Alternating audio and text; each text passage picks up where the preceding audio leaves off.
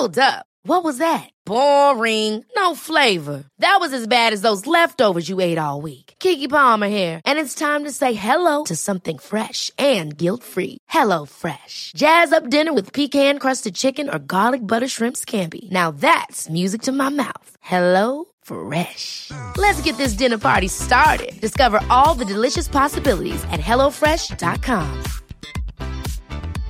Hey, I'm Ryan Reynolds. At Mint Mobile, we like to do the opposite of what Big Wireless does. They charge you a lot, we charge you a little. So naturally, when they announced they'd be raising their prices due to inflation, we decided to deflate our prices due to not hating you. That's right. We're cutting the price of Mint Unlimited from $30 a month to just $15 a month. Give it a try at mintmobile.com slash switch. $45 upfront for three months plus taxes and fees. Promo rate for new customers for limited time. Unlimited more than 40 gigabytes per month. Slows. Full terms at mintmobile.com. Even on a budget, quality is non-negotiable. That's why Quince is the place to score high-end essentials at 50 to 80% less than similar brands. Get your hands on buttery soft cashmere sweaters from just 60 bucks, Italian leather jackets, and so much more. And the best part about Quince, they exclusively partner with factories committed to safe, ethical, and responsible manufacturing. Elevate your style without the elevated price tag with Quince. Go to quince.com slash upgrade for free shipping and 365-day returns.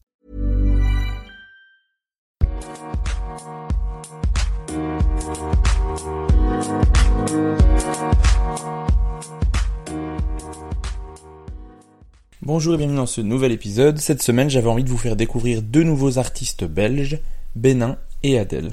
J'ai fait plusieurs épisodes dans la même configuration, un premier avec Lorenzo Mancini et Sacha Ferra, ensuite avec Lisa Delmoitier et Lucas Cosco, et enfin un épisode avec Lola Destienne et Oriane Garcia. Dans deux semaines sortira le dernier avec Nikos et Juan. J'aurais aimé en enregistrer d'autres, mais j'ai été un peu pris de court par le temps, parce que je pars à Montréal début septembre pour maximum un an, et donc j'ai pas mal de choses à préparer et tenter dans les pauses de me détendre, parce que je panique un petit peu. Si tu veux suivre mes aventures à Montréal, n'hésite pas à me suivre sur Instagram, Régis Canon humoriste. Je vais essayer de documenter un petit peu cette expérience. Par exemple, pour le moment, j'ai une première scène le 7 septembre au Jockey. Ce sera ma première scène à Montréal. J'espère que ça va bien se passer et je me suis également inscrit à deux cours à l'École nationale de l'humour. Je vous en reparlerai certainement dans les prochains épisodes. Voilà, si ça vous intéresse, n'hésitez pas à me suivre. J'espère pouvoir continuer à vous proposer des épisodes réguliers sur ce podcast, mais je vais devoir me trouver une nouvelle routine avec cette nouvelle vie montréalaise. Mais je vais faire de mon mieux pour vous proposer des épisodes de qualité. Et pour m'encourager à continuer le podcast, tu peux t'abonner au podcast, tu peux mettre 5 étoiles sur ta plateforme d'écoute, tu peux t'abonner sur YouTube et commenter les épisodes. Tu peux aussi partager le podcast sur tes réseaux sociaux et soutenir financièrement le podcast. Tous les liens sont dans la description de l'épisode. Bonne écoute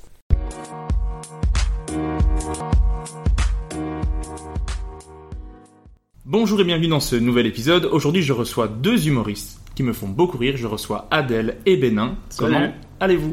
Hola, vous allez bien? Très très bien, ça va très très bien personnellement. Ouais. Ça va et vous? Moi ça va, je suis un peu fatigué mais ça va. Eh ben, on va. J'ai mangé un tacos trois viandes. je suis KO. Un peu de digestion, le bout. Trois animaux en même temps, ouais, c'est incroyable. Enfin, bref. Allez, Bénin insiste parce que Adèle est vegan. Voilà. je Ouais, de ouf, c'est ça. on est dans l'entrée d'un vegan ici. Voilà. On est grave opposés. Alors ça, je ne vous l'ai pas dit, mais pour commencer cet- épisode, je vais vous demander, s'il vous plaît, de présenter l'autre. Est-ce que vous pouvez me dire quel type d'humoriste il est, comment il est avant scène, comment il est sur scène, c'est quoi son genre d'humour, de quoi il parle en général? Adèle, est-ce que tu peux me présenter Bénin? Bénin, c'est un, humoriste bègue, déjà. Et, euh, et en, en termes de, en termes de sujet, de ce qu'il apporte, il parle beaucoup de société, il essaie de, de- beaucoup de déconstruire les trucs sans donner de leçons. Et ça, c'est cool. Parce qu'il n'est pas sur un ton moralisateur, tu vois, il essaie juste de comprendre d'où ça vient, pourquoi les gens euh, agissent comme ça et comment euh, ça s'applique à lui, parce que du coup, il parle aussi de ses faiblesses là-dedans, et tu sais, il fait pas l'artiste euh, méga woke qui dit ah c'est comme ça et tout, faut pas dire ci, faut pas dire ça, il, dit aussi quand même lui des fois il fait des erreurs et tout, donc ça c'est cool parce que il y a pas ce côté de donneur de leçons quoi. Et c'est très très drôle en plus parce qu'il il va à fond dans les trucs et moi j'aime bien quoi.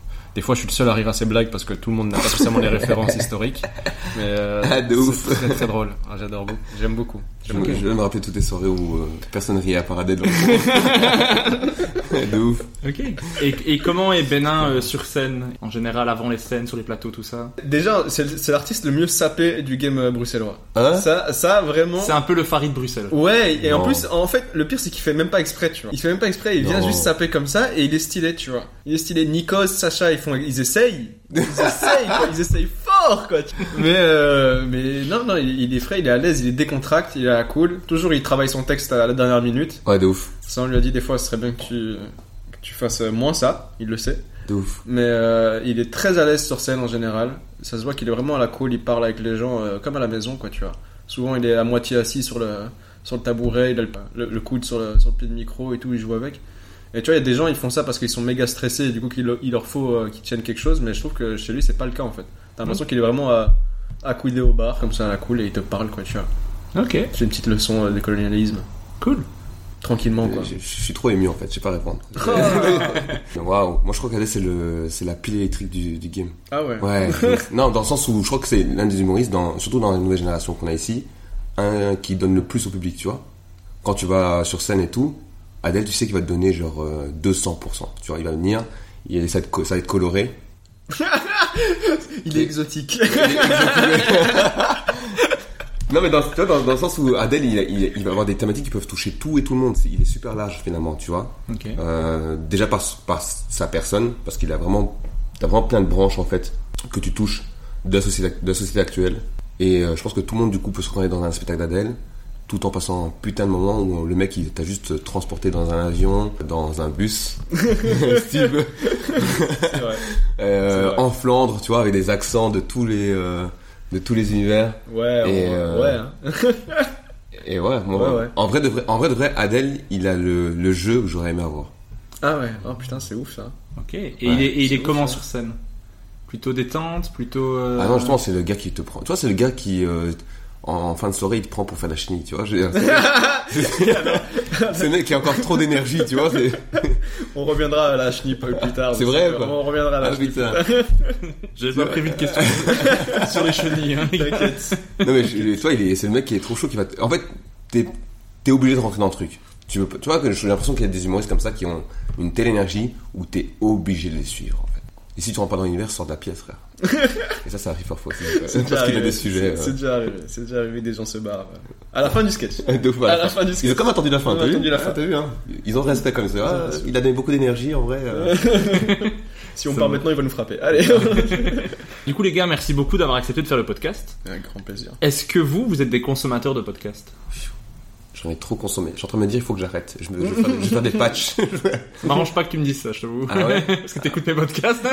J'écoute- ouais, de ouf. T'es Mais- l'auditeur le plus assidu. J'écoute trop de podcasts. J'abuse. C'est Ah ouais dès que j'ai un trajet euh, de voiture, j'écoute un podcast. D'abord, je tape, mais moi, je, euh, je tape les podcasts par euh, artiste. Et genre, euh, je tape, euh, je sais pas moi, Adib, Al-Khalidé. Ok, j'ai tout fini. J'attends la prochaine saison, tu vois. Euh, je tape, euh, Pareil. ouais, je tape tout et n'importe- Dès que je, je kiffe un type, Simon Gouache, putain. Simon Gouache, euh, au Canada encore, enfin, Montréal, aussi, super inspirant en podcast. J'écoute trop de podcasts. Et puis, il y a les francophones aussi, le tien. Et, euh, ouais. LOL- tu connais LOL Me Tender? Oui, oui. Même celui-là, frère. Mais ils- ça fait un moment qu'ils ont pas sorti d'épisode. Ouais, de ouf, mais alors, Ouais, il est ouais. même pas, enfin, je crois pas qu'il soit super connu, tu vois. Je pense pas non plus, mais il y avait, j'ai écouté plusieurs épisodes, mais souvent moi j'écoute les épisodes déjà par plaisir, et après Ouais. j'écoute les épisodes quand je prépare un épisode sur quelqu'un, donc j'écoute tous les, tous les podcasts qu'ils ont fait. Donc par exemple, je sais pas, Charles et Soignon, j'ai écouté les 30 podcasts dans lesquels elle était invitée. Ah, mais moi, je suis pas fidèle au podcast, je suis fidèle aux gens qui passent dans le podcast. Mais moi je Ouais. suis souvent fidèle aux gens, et après je m'attache au podcast, Ah et ouais après j'écoute tout, quoi. T'as pas l'impression du coup de, des fois peut-être réentendre les mêmes choses à part des Ouais, de ouf. personnes? De ouf, mais je vais pas dire qui.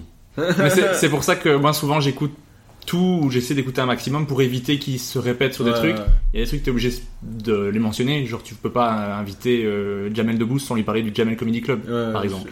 sûr. Mais euh, j'ai pas couru de Jamel. Si Jamel tu écoutes, ça serait intéressant. Ce serait cool. Franchement intéressant. Euh, et toi Adèle, est-ce que tu consommes des podcasts? j'en consomme moins que Benin et, et toi, à mon avis, mais j'en consomme beaucoup. En fait, je regarde beaucoup en fonction des artistes aussi. Mais euh, il y en a quelques-uns que je, je regarde beaucoup en fait parce que j'ai l'impression que certains podcasts se répètent, enfin c'est tout le temps les mêmes axes, et donc je préfère choisir un podcast par rapport à tel, tel, tel axe. Genre pour les trucs un peu plus sérieux, ben, je vais écouter euh, humeur humoristique bien sûr. Pour les trucs un peu plus professionnels, qu'on va dire, tu vois. Et après j'écoute euh, beaucoup un bon moment, mais je le regarde plus sur YouTube au final Mhm. parce que j'aime bien Ouais. voir la vidéo avec, genre euh, le, le, spo- le podcast de Ben Never aussi. Mhm. Je sais que je le regarde sur YouTube en fait parce que Ouais. j'aime bien avoir l'image en plus, tu vois. Euh, c'est un côté, mais euh, j'écoute aussi beaucoup les trucs de développement mentaux. Les trucs comme ça. Ah ouais T'es comme ça ouais, pas encore 30 ans, frère. Des méditations, les trucs comme ça. de- Ah Beaucoup de podcasts de méditation en fait. Les, les plus gros podcasts que j'écoute, c'est des, euh, c'est des trucs de 3-4 heures où t'as un petit bruit d'une rivière avec un petit truc, un petit bong de temps en temps et un quelqu'un qui te dit euh, laissez-vous aller. Ah, ça, j'aime bien aussi. Laissez-vous transporter. J'ai commencé à écouter ça, truc frère, et ouais. tout. Et franchement, c'est très très agréable. Ok. Ouais. Et, Et c'est si- apaisant quoi. Et si je vous demandais votre podcast préféré? Euh, genre un épisode? Un, pod- un podcast en général ou un épisode si t'en as vraiment un en Moi, j'ai particulier un, j'ai un, épi- un épisode, je crois. Vas-y. Je crois que c'est le WhatsApp podcast de. Simon Gouache. Ok, ouais. Je vois bien. Il est, pour moi, c'est, il est incroyable. C'est Ok. un, c'est un podcast incroyable, euh, super humble et super, euh, dans lequel tu apprends beaucoup de choses sur euh, toi-même en tant que stand-upper, euh, les combats que tu peux euh, avoir sur ton chemin. Franchement, c'est incroyable. Ok, ouais. Le What's Up Podcast, c'est un podcast Ouais. d'un un humoriste qui s'appelle Géraldin et qui interviewe du coup Simon Gouache, qui est un, invité que j'ai eu dans le podcast aussi, qui est incroyable, qui est peut-être un de ceux qui écrit le mieux euh, au Québec. Impressionnant. Si vous le connaissez pas, allez voir ça. Toi, t'as un podcast préféré, Adèle? Euh, en vrai, un bon moment. Un bon moment et particulièrement le, le premier épisode avec Orelsan, Gringe et, euh, Mhm. et l'équipe d'écriture avec Florent euh, Bernard, Navo, si je me trompe pas. Et je sais qu'il y avait encore quelqu'un d'autre. Euh, enfin bref, voilà. Et euh, je trouve que déjà parce que je suis méga fan d'Orelsan, je suis vraiment euh, sa grosse chouin. Genre demain, non mais demain il vient à Bruxelles pour faire une séance d'autographe et tout. Je vais, je vais me pointer devant le truc trois heures avant, quoi, tu vois Ah, pour que tu te rendes compte un peu du à quel point je suis méga fan de lui parce que c'est un podcast qui parle c'est pas avec des stand-uppers c'est pas vraiment avec des humoristes à proprement dit à part Navo et, et Kian bien sûr mais euh, ça parle quand même d'humour parce qu'il parle beaucoup de bloqués et de Ouais, ça parle beaucoup de- Et de- d'écriture et de créativité Ouais, en général. et il donne beaucoup de blagues et de petits trucs sur euh, de bloqués en fait justement sur sa jeu mytho et tout. Et, enfin méga fan de cette série et de ce, de ce format court. Et donc euh, j'étais en mode c'est juste parfait quoi. J'étais en mode deux heures de kiff total quoi à écouter. Et c'est chill. A- c'était encore dans l'ancien studio de Kian donc il y avait encore son chien qui passait et tout. Donc tous ces petits trucs. Je trouve que enfin, Kian et Navo en, en- en podcast sont un duo euh, incroyable quoi Ouais. incroyable Ouais, il y a une bienveillance débordante chez Kian c'est incroyable quoi Ouais, et ils sont assez complémentaires, donc je trouve Ouais. ça vraiment cool. exactement Alors moi je voulais vous inviter parce que déjà vous vous entendez bien tous les deux ouf, et vrai, aussi et aussi parce que vous avez fait des trucs assez cool dont j'avais envie de vous parler. Bénin, toi t'as participé à la première édition du du Kucheka Ah ouais. Comedy Club à la Madeleine à Bruxelles. Est-ce que tu peux nous en parler un petit peu? Ah putain, c'est- c'était un événement euh, utile. Pour moi, c'est un, c'est un game changer. C'est un truc euh, super important dans le. c'était quoi pour les gens qui savaient pas? Donc, euh, c'était un festival euh, d'humour euh, très axé sur la culture afro. Et donc, du coup, ça, on a réussi à réunir, enfin, ils ont réussi à réunir euh, 700 voire 800 personnes dans la salle de la Madeleine. C'était vraiment énorme. Il y avait des, des gros noms quand même. Il y avait Nick Moukoko qui était là. Il y avait comme Sako Kamara. Il y en avait d'autres. Il y avait des, il y avait des Belges aussi qui étaient là, euh, dont moi et euh, Astrid, euh, François FK et, et, Sarah Lélé non pas Sarah Lélé. Sarah Lélé- Non, elle a fait la soirée d'avant. ah oui elle. c'est ça Elle a fait une soirée avant euh, un autre événement. Euh, C'était Laetitia Mampaka, Ouais. que j'adore aussi énorme. Et donc on a passé un super moment où il y avait de la relève, entre guillemets, de la nouvelle génération, nouvelle vague belge et les Français qu'on connaît. Et c'était une superbe soirée où en fait j'ai découvert le public afro sous un autre angle encore, tu Mhm. vois. Sous, sous 800 personnes, une salle bouillante, euh, c'était waouh. Je suis arrivé, mais j'ai fait, mais c'est pas ça qu'on a d'habitude. Mhm. Tu vois, c'est genre, euh, euh, c'est un stand-up où euh, toi tu joues, mais t'as l'impression que le public aussi il joue en vrai. Tu vois, il te, il te renvoie l'énergie. j'ai l'impression de prêcher dans une église américaine.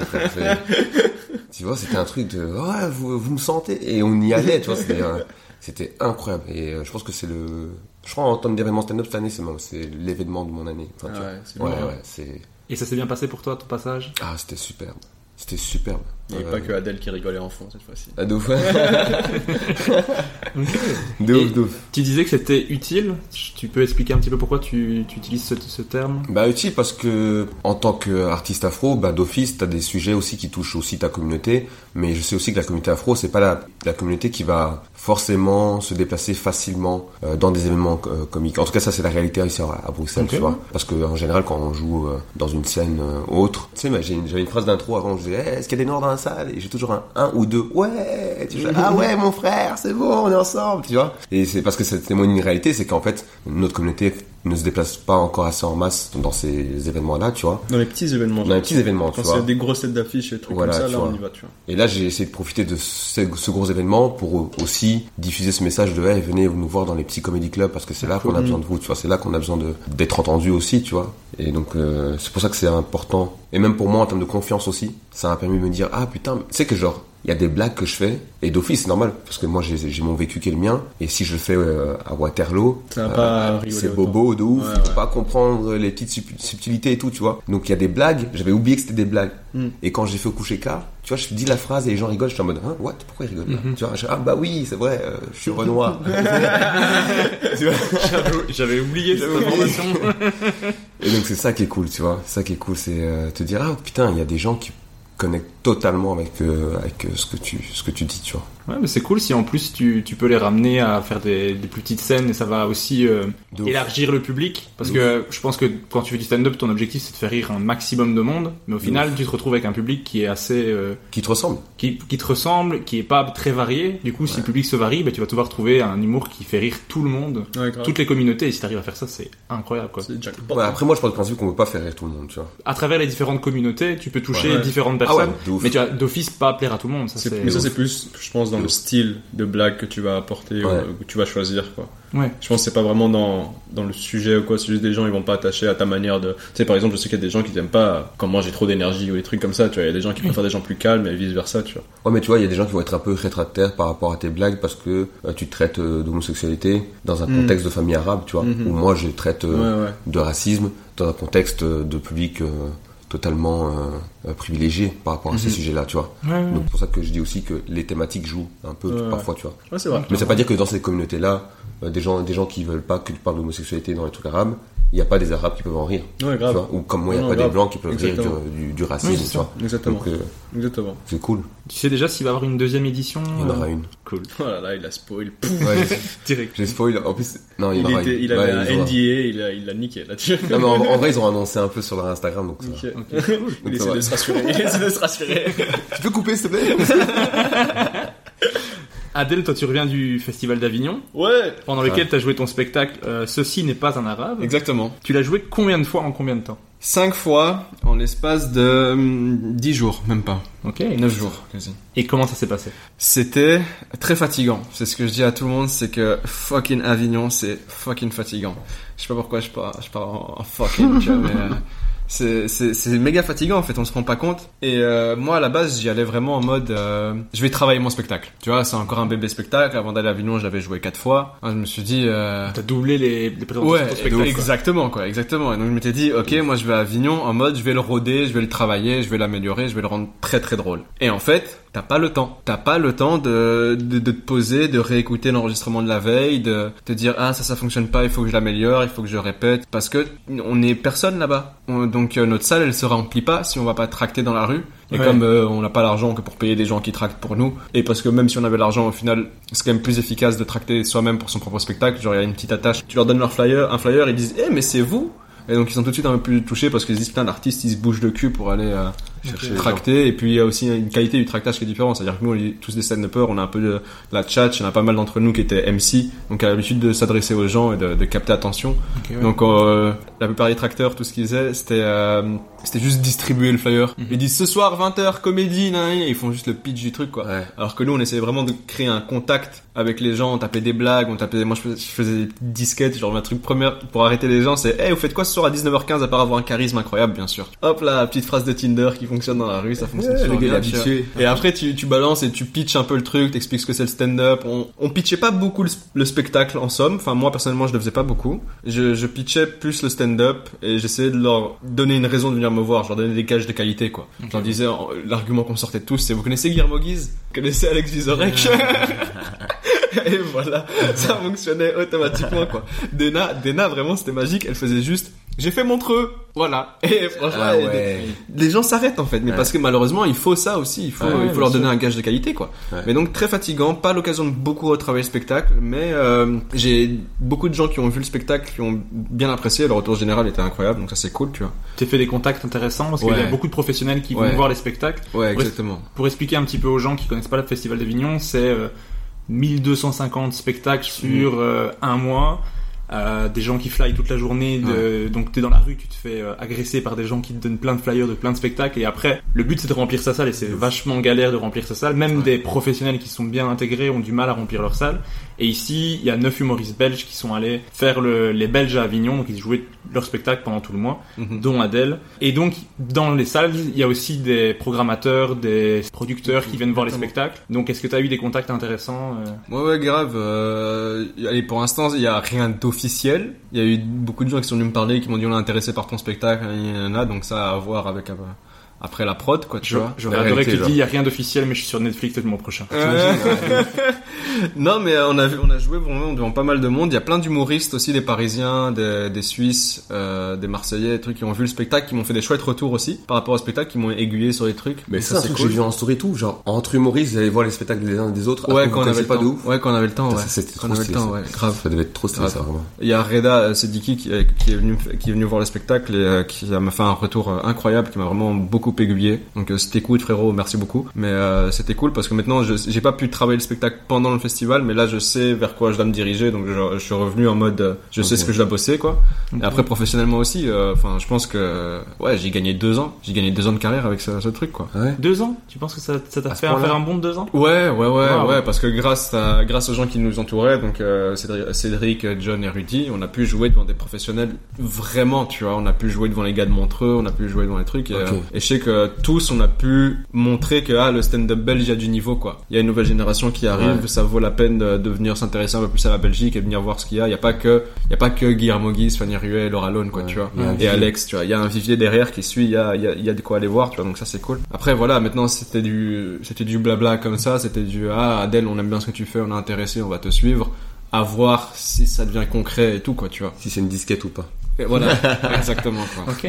Bah, si vous êtes plus intéressé par le projet, il y a un podcast qui s'appelle Les Belges à Avignon. Exactement. Il y a 12 épisodes que j'ai écoutés. Euh, allez, écoutez ça, c'est sympa. C'est- Je crois que c'était encore plus sympa quand tu suivais en même temps que les direct. aventures Ouais, des gens, exactement. mais je trouve ça cool pour euh, voir un petit peu comment ça se passe à Avignon, comment ça, tu crées les contacts, comment euh, c'est difficile aussi. Ouais. Je trouve que quelqu'un qui va se préparer à aller à Avignon, il peut écouter ça en disant, ok, je prends, Ouais, des, je prends grave. des petites notes, quoi. Grave. Ouais. Ça peut être sympa, quoi. Parce qu'en vrai, moi, j'aurais bien aimé savoir tout ça, quoi. Ok, ouais. J'aurais bien aimé savoir euh, que tu vas tracter toute la journée et que, Mais si on te dit, euh, tu signes là pour le refaire l'année prochaine, ah, j'y vais. Ah, j'y vais toute la journée et je me prépare mieux, quoi. Et même si on te dit, tu joues tous les jours, Ouais.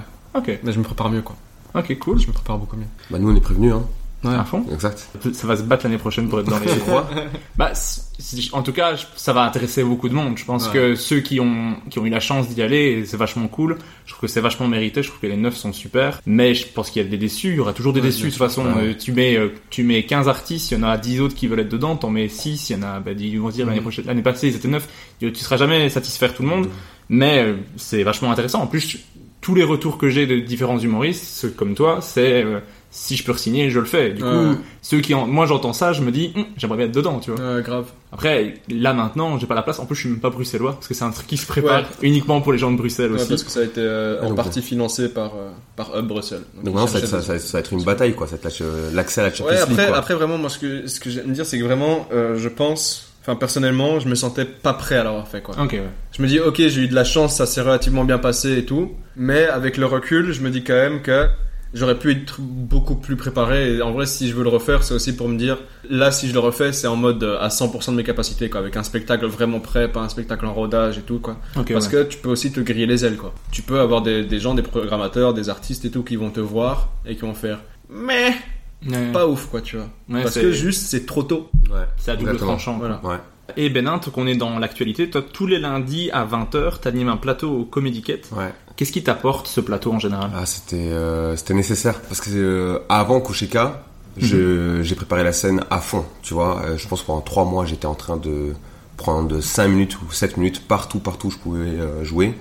Et donc du coup, je pense qu'ils ont un peu senti que ouais, vas-y, ce mec là, euh, Euh, Il a faim. il a, il a, il a faim là, donc euh, venez, on lui donne une scène. Et euh, donc je remercie Jimmy parce que Jimmy Vandal, euh, du coup, avec euh, l'aide de Bilal aussi, et ils m'ont proposé ce, ce créneau le lundi. Et donc maintenant, euh, le défi c'était de le prendre le lundi pendant l'été. Sachant que l'été, le lundi, il n'y a pas beaucoup de monde du tout, du tout. Et finalement, moi, je me suis dit, bah, quoi qu'il arrive, on joue, qu'il y ait euh, 7, 10 personnes, on va jouer, etc. Et là, je suis content parce que j'ai l'impression que ça commence à prendre. On vient de faire trois soirées de suite où c'était bien, bien rempli. Et je me dis, putain, mais c'est-à-dire que j'espère que pour la rentrée, on continue là-dessus. Et moi, ça me permet chaque semaine de venir avec du nouveau texte. Chaque semaine, et c'est ce que je me donne comme truc, c'est chaque semaine venir avec des nouvelles blagues, et du test. Je viens que pour tester.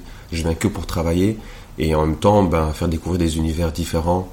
euh, et donner l'opportunité à des humoristes qui parfois ne jouent pas partout euh, de jouer et tout donc moi je j'apprécie j'apprécie vraiment le- l'expérience à fond et, et MC c'est dur aussi. Tu te sens progresser dans, dans, dans le- dans l'exercice? Ouais je pense que MC la première chose c'est avoir confiance en toi aussi Mhm. et te dire que c'est pas grave euh, si ça arrive pas parfois c'est pas ton c'est pas ton rôle mais euh, mettre les gens à l'aise confortables prêts à rire et euh, c'est un taf qui est dur qui Ok. est dur. On le dit pas assez mais c'est pas la même chose que que faire un 5 minutes quoi. C'est pas la même chose que faire un 10 minutes euh, être sur scène et, et performer. Donc euh, shout out à tous les MC je sais que vous souffrez et, euh, on est ensemble j'ai eu l'occasion de faire ton plateau. euh, Je trouvais ça que tu, je trouvais que tu faisais ça super bien. On est bien accueillis. Tu sais, t'as ce truc de, euh, tu choisis au hasard les gens pour l'ordre de passage avec Ah, un, avec ton téléphone où il faut appuyer dessus. Il vous expliquera ça en détail Ah, si de vous ouf, voulez savoir. ouais, ouf. Mais c'est assez cool. C'est des bonnes ambiances. euh, Je trouve pas qu'il y a un truc de ah tu vas passer premier parce que clairement t'es moins bon que celui Mm. qui va passer. à- Non non, on est tous dans la même galère. On va tous faire rire.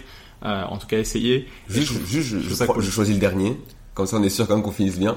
Oui. Alors, Mais euh, Je mets aussi un- une petite info. Note au MC, c'est la pire des choses à faire que de faire passer la personne entre guillemets que vous estimez euh, la moins bonne, moins en- ouais, premier ou mettre quelqu'un qui va faire du test Ah non, en ça premier. c'est ça, c'est horrible. Ça, C'est pour flinguer ta soirée, mon pote. Non, moi je trouve souvent que c'est le, celui qui commence qui donne un peu le ton de la soirée. Ouais, il faut Donc soit- si tu veux un ton pourri, bah, Ouais. donne celui que tu trouves le le moins coucher bon. K, quand on a fait le coucher K, c'est Nick qui a commencé en premier. Ouais.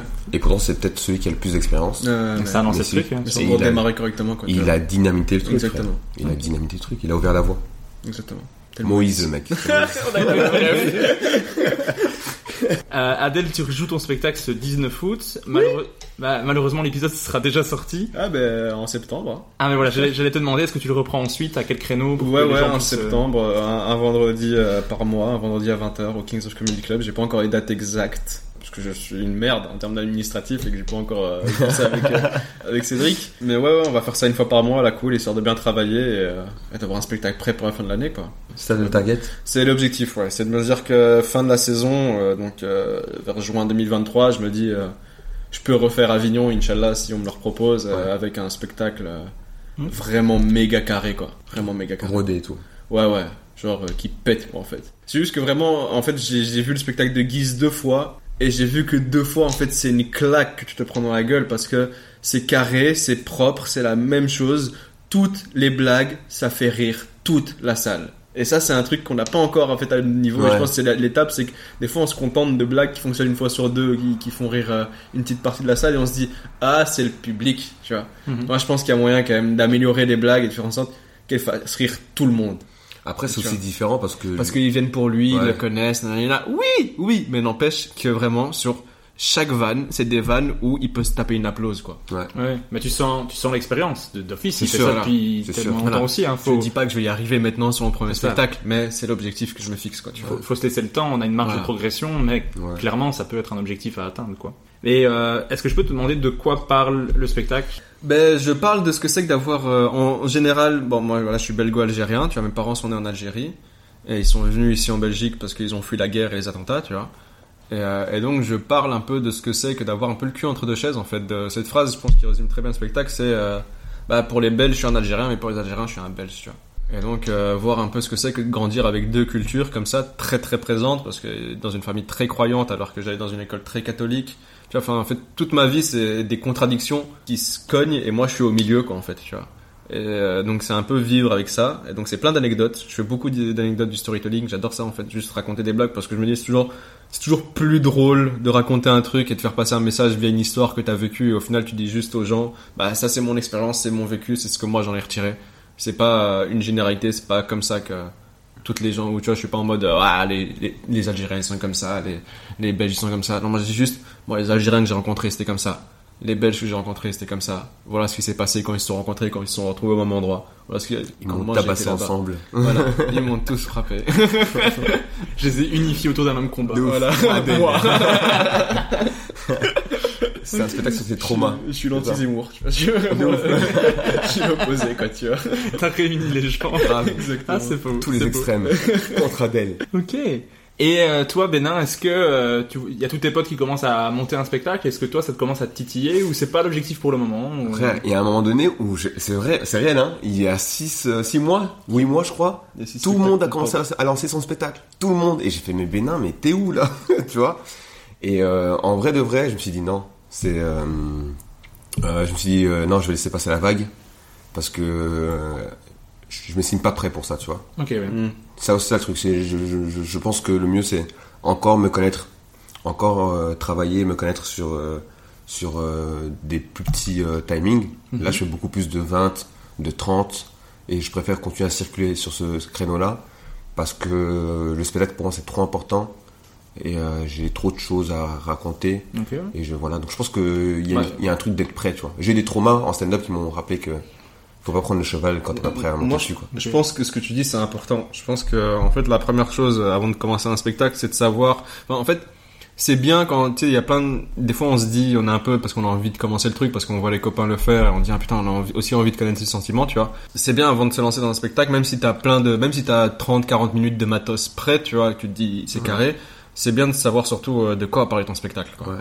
Parce que ça, je pense que c'est un des retours, plus gros retours qu'on nous a fait à Avignon. C'est, euh, c'est cool parce que votre spectacle, il parle de quelque chose, on sait où on va, on sait de quoi, dès, dès, dès le titre, on sait de quoi tu vas parler, c'est pas juste un enchaînement d'anecdotes, nanana, quoi, tu vois. C'est important d'avoir, euh, pas spécialement un propos, mais pas oublier que c'était là, on est là pendant une heure avec toi. exact Il faut que, c'est totalement différent dans 10 minutes, quoi. Il faut que les gens, tu les, tu les agrippes dès le départ et tu leur dises, en dehors du fait que je vais vous faire rire, je vais vous raconter une histoire, quoi, tu vois ouais Ok, ouais. je vais vous raconter quelque chose et il, faut un début, il faut une fin, tu vois, il faut un truc et donc c'est important de bien le travailler d'avant de commencer son spectacle, d'avoir sa structure en fait. C'est euh, c'est un truc que moi je, je récupère, que je trouve en fait avec, euh, j'écris une série à côté et en fait au début j'ai commencé à écrire ma série en faisant plein de petits sketchs dans la série et au final je me suis rendu compte qu'il n'y a pas d'histoire et c'est très sympa mais il faut une histoire quoi, c'est tu trop vois. important en fait il y a, il y a- que ça se tienne en fait Commencer par la structure, par le Exact. fil rouge quoi, tu vois. C'est Et- plus important. sais genre hier moi hier j'ai joué euh, 20 minutes mais comme c'est c'était à la maison j'ai fait 30 Ouais. mais sans me rendre compte tu vois parce que j'étais en train de raconter juste j'étais venu en mode test et je me suis dit je vais raconter plein de sujets que j'ai envie de raconter Mhm. et je me suis retrouvé à faire 30 minutes avec un flash au fond je me dis, ok c'est bon les gars je vais descendre et tout et euh, je descends et je me rends compte que j'ai pas encore j'ai pas raconté encore la moitié de Mhm. de ce que j'avais prévu tu vois et je me dis ben en fait non prends le temps euh, parce que euh, il y a d'autres choses à, à, à travailler et en plus il a dit humorous beg mais c'est réel tu vois. Euh, moi je sais que parfois si je vais trop vite je rentre je deviens humorous beg tu vois. Et donc j'ai encore trouvé mon flow ce flow un peu plus euh, tranquille que j'ai touché un peu hier d'ailleurs. Et, euh, et continuer à travailler sur euh, du 15, du 20, du 30, être à Ouais. l'aise, euh, savoir mettre les gens à l'aise, tu vois. Quand t'es pas prêt et tout, et tu sais pas gérer un spectacle de une heure, et tu te lances trop vite dans un spectacle de une heure, c'est différent de gérer un groupe de 100 personnes sur 10 minutes, Ouais, et ouais, une heure, frère. Ouais. De toute façon- il n'y a pas une méthode. Tu vois, il y, y en a que ça va aller plus de faire un spectacle plus rapidement. Il y en a qui doivent euh, prendre plus le temps, mettre plus de choses en place. C'est c'est pas dit que celui qui fait son spectacle va pas se planter Non, et que celui qui. Il faut trouver sa méthode qui te convient. Exactement, euh, c'est ça que je veux te dire, c'est chacun son temps, tu vois. C'est pas parce que cet humoriste-là, il a fait ça en 3 mois ou en 6 mois Ouais. que toi tu dois faire en 3 mois, 6 mois aussi, tu vois. Ouais. T'as ton timing à toi aussi, tu vois. Ouais, c'est un parcours euh, personnel quoi avant tout. tu vois. Exact. Est-ce que j'ai oublié de mentionner quelque chose par rapport à vos actualités respectives? Tu as parlé d'une série, je sais pas si c'est. Bon, pour l'instant, c'est vraiment, on est dans le, ouais, c'est un, c'est un, dé- c'est un rêve de gosse que j'avais toujours envie. En fait, j'ai toujours eu envie de faire du cinéma et des trucs comme ça, tu vois. Mais euh, je me suis vite rendu compte que Adèle, t'es personne. Il y a personne qui va t'appeler pour des rôles et euh, passer par l'enfer des castings et des trucs comme ça, euh, faire des pubs euh, pour Carrefour ou pour des trucs comme ça. Je me souviens, tu m'avais dit que c'était ça ton. Avec tout le respect euh, je dois pour les gens qui font des pubs pour Carrefour, hein, dédicace à Soum, on sait qu'il faut payer son loyer. Ah ouais? Mais- Non. Je veux la voir. Je veux la voir, vu- frère. Elle est sur YouTube et Non. tout un petit moment, elle, elle tapait en, en- Donc son sketch des bananes, là, ça vient de là Non, c'est... Et ouais, j'étais là, j'ai pas skin, je voyais Soum, je faisais ignorer l'annonce, vois. Mais euh, voilà, moi j'ai pas envie de vivre cet enfer-là des castings et tout, donc je me suis dit en fait le meilleur moyen de se foutre dans un rôle c'est d'écrire. Et d'écrire pour soi, de créer le truc, et en vrai c'est aussi un truc que je, je consomme énormément de films et de séries et tout, donc euh, je m'étais dit à un moment, euh, en fait c'est comme pour le stand-up quoi, à force d'en regarder je me suis dit en fait je suis sûr que je peux le faire aussi quoi.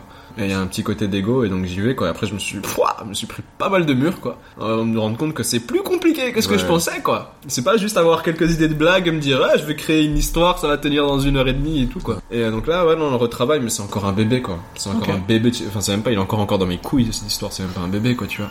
C'est vraiment... euh, Belle analogie. Ouais, ouais, mais vraiment, en vrai, je pense, je le dis comme ça, mais en vrai, euh, si on commence à tourner dans 3-4 ans, je suis content, quoi. Ah ouais? Ouais, c'est Ouais, ouais, ouais, ouais. vision à long terme. De toute façon, ça prend du temps. euh, Ouais, exactement. De ouf, les séries. euh. Les séries, les films, on s'en rend pas compte, c'est des méga productions, il y a Ouais. tellement d'argent en jeu que... Moi, ce qui m'a impressionné dans- en discutant dans les différents podcasts avec des gens qui ont créé des séries, des films, c'est à quel point tu peux aller très loin dans le processus et on te l'arrête à l'avant la Ouais. fin. Quoi. De ouf. Bah, C'est impressionnant. De ouf. Bah, c'est euh, comme euh, quand tu te chauffes avec une meuf, t'arrives. Mais récemment, récemment, Génial, euh, les génial. frères, là, les frères euh, qui ont ré- réalisé Bad Boys euh, 3, ouais. les deux anversois, là, euh, ils étaient sur le tournage de Bad Girl. Ok. Bad Girl. Ouais, ouais, c'est eux qui ont réalisé Bad Girl, tu vois. Et euh, le film était quasi fini, quoi. Il était en. Il existe le film et tout Non, il était en post euh, euh, en post prod. Et Warner a dit non, Non. On annule. Même pas sur les plateformes, rien quoi. Ils ont fait, on termine tout. Bonne journée. Personne ne verra ce truc. C'est quand même un gros avantage du stand-up, c'est que tu décides de quasiment tout ce que tu fais en fait. Grave. Ouais. Ça, c'est vraiment le truc cool quoi. Il y a personne qui doit donner ton, ton, ton approval. Exactement. Ouais, exact. Je cherche un mot en français. Son accord. Son accord, Ouais, merci. Exactement. Euh, pour dire que tu peux jouer ton spectacle. Ton spectacle Ouais. il est prêt, tu trouves une salle et tu joues quoi. Ça, Grave. c'est quand même un gros point C'est positif. cool. euh, T'as la maîtrise artistique, ça c'est cool, tu vois. Est-ce que j'ai tout mentionné niveau actualité Ouais. Vous me dites. Ouais, ouais, c'est Ouais. c'est cool. Ça marche On a des petites actualités. Bon, il y a des petits projets vidéo à gauche Ouais, à droite, voilà. quoi, mais c'est des petits trucs. euh, On n'en parle pas pour l'instant. Voilà. On reste dans le secret comme. euh, exactement. Comme PNL. Exact. Ça a la rêve. Ah, t'as pas la rêve? Non, non, mais moi je suis, je suis pas rap du tout. Ah, du tout. rien du tout là-dessus. Je suis désolé. Euh, je, je connais les, les noms, tu vois. Tu as dit Orelsan PNL, j'ai fait oui, Oui. je connais le nom. C'est quoi- c'est quoi ça ça les- s'arrête là, moi. Les rappeurs que t'écoutes. J'écoute Pas de euh, rap. j'écoute pas de rap. C'est vrai J'ai le seul rappeur que j'écoute, c'est Eminem. Slim Shady. Ouais, mais j'adore Eminem, euh, mais euh, niveau rap, c'est tout. C'est- Ça C'est s'arrête déjà très très Ça bien. là. dire, quitte à en choisir un, Eminem c'est un très bon choix. Ouais, mais c'est Jean-Jacques Goldman du, du rap. Eh ben, et quoi, t'as quelque chose contre Jean-Jacques Goldman Je préfère Eminem. Eh, les violons, il a une bête de flow Ah. Jean-Jacques. Faut savoir que moi, niveau musique, la, la trois quarts de mes artistes sont décédés. hein. Ah, J'écoute vraiment des, des vieux trucs. euh, Toi, lui, lui, lui, lui, ils sont décédés de vieillesse. Moi, c'est des rappeurs US qui sont tous morts. Tirés dessus, tu vois. Ça, moi, ils sont morts de cause naturelle. Ah, ouf. Moi, ils sont fait braquer, frère. Euh, Rip, euh, XXX et Juice WRLD. Là, j'ai pas les rêves. Pas grave, pas grave. Ok, mais maintenant qu'on est revenu sur votre actualité, dans le podcast J'aime remonter le temps, du coup, je vais vous demander, pour votre future page Wikipédia, vous êtes né où et quand? Ah, putain. Tu commences Je commence, je commence. Je suis né à XL, représente le 1050, euh, en 1995, en 1995 pour les Français, euh, dans un petit hôpital d'XL où euh, ma mère travaillait en plus. Donc c'était très drôle. Et petite anecdote en plus, je suis né euh, dans la même chambre qu'un de mes meilleurs potes d'enfance, Ok. avec qui on a fait des crèches, la maternelle, les primaires et partie de secondaire. Donc euh, T'as dit la date? Ouais, le 20 juillet 1995. J'ai pas dit le 20 juillet, c'est vrai. C'est. C'est pas dit le 20 juillet. Le 20 juillet. C'est pour la page Wikipédia, ils sont très précis. hein, mais- C'est vrai, c'est vrai. Je suis cancer du coup. Voilà, j'en ai rien à foutre signe astrologique, mais euh, voilà, comme ça c'est dit. Ça marche. Et toi, Bénin? Moi, je suis né. euh, La date et tout Ouais. Bah oui, comme C'est pour ta page Wikipédia.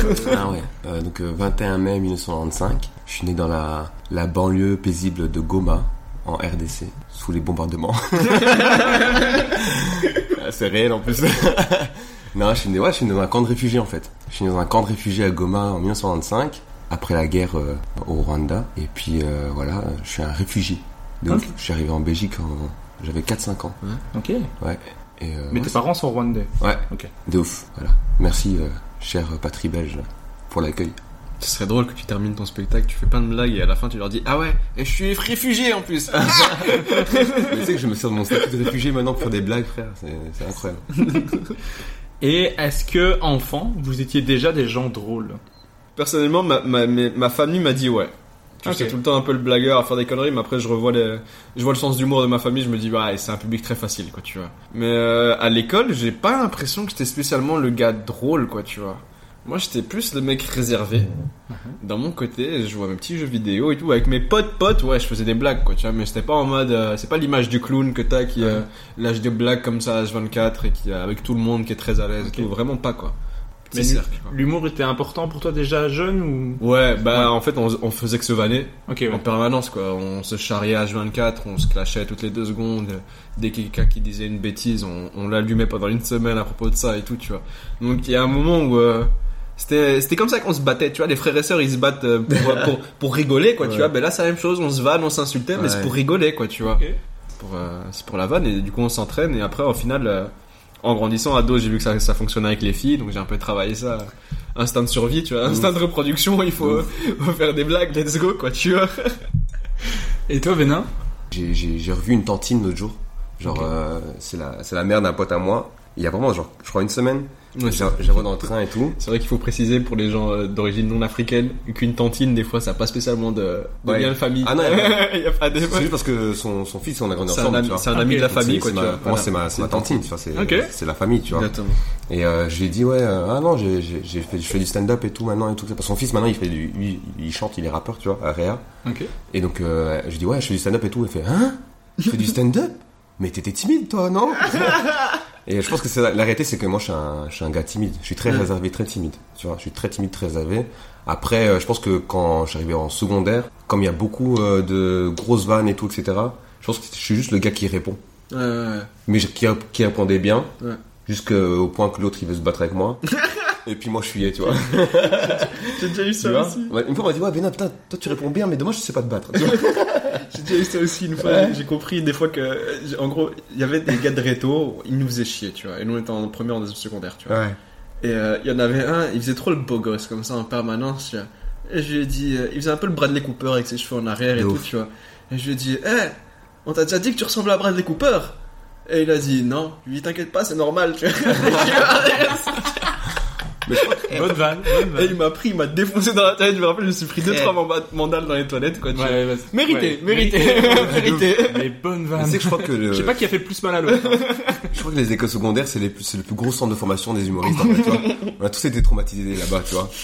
C'est un truc de ouf. Ouais, c'est marrant. Moi, c'est plus, moi, c'est avec mes frères qui, que ça se Ah ouais vannait comme ça. euh, ouf. Et ça se finissait pareil que toi. Voilà. Bagarre. Une petite bagarre. Euh, moi, cool. je, moi, je me suis fait tabasser par mes frères continuellement. C'est dommage qu'on se bagarre moins quand on est adulte.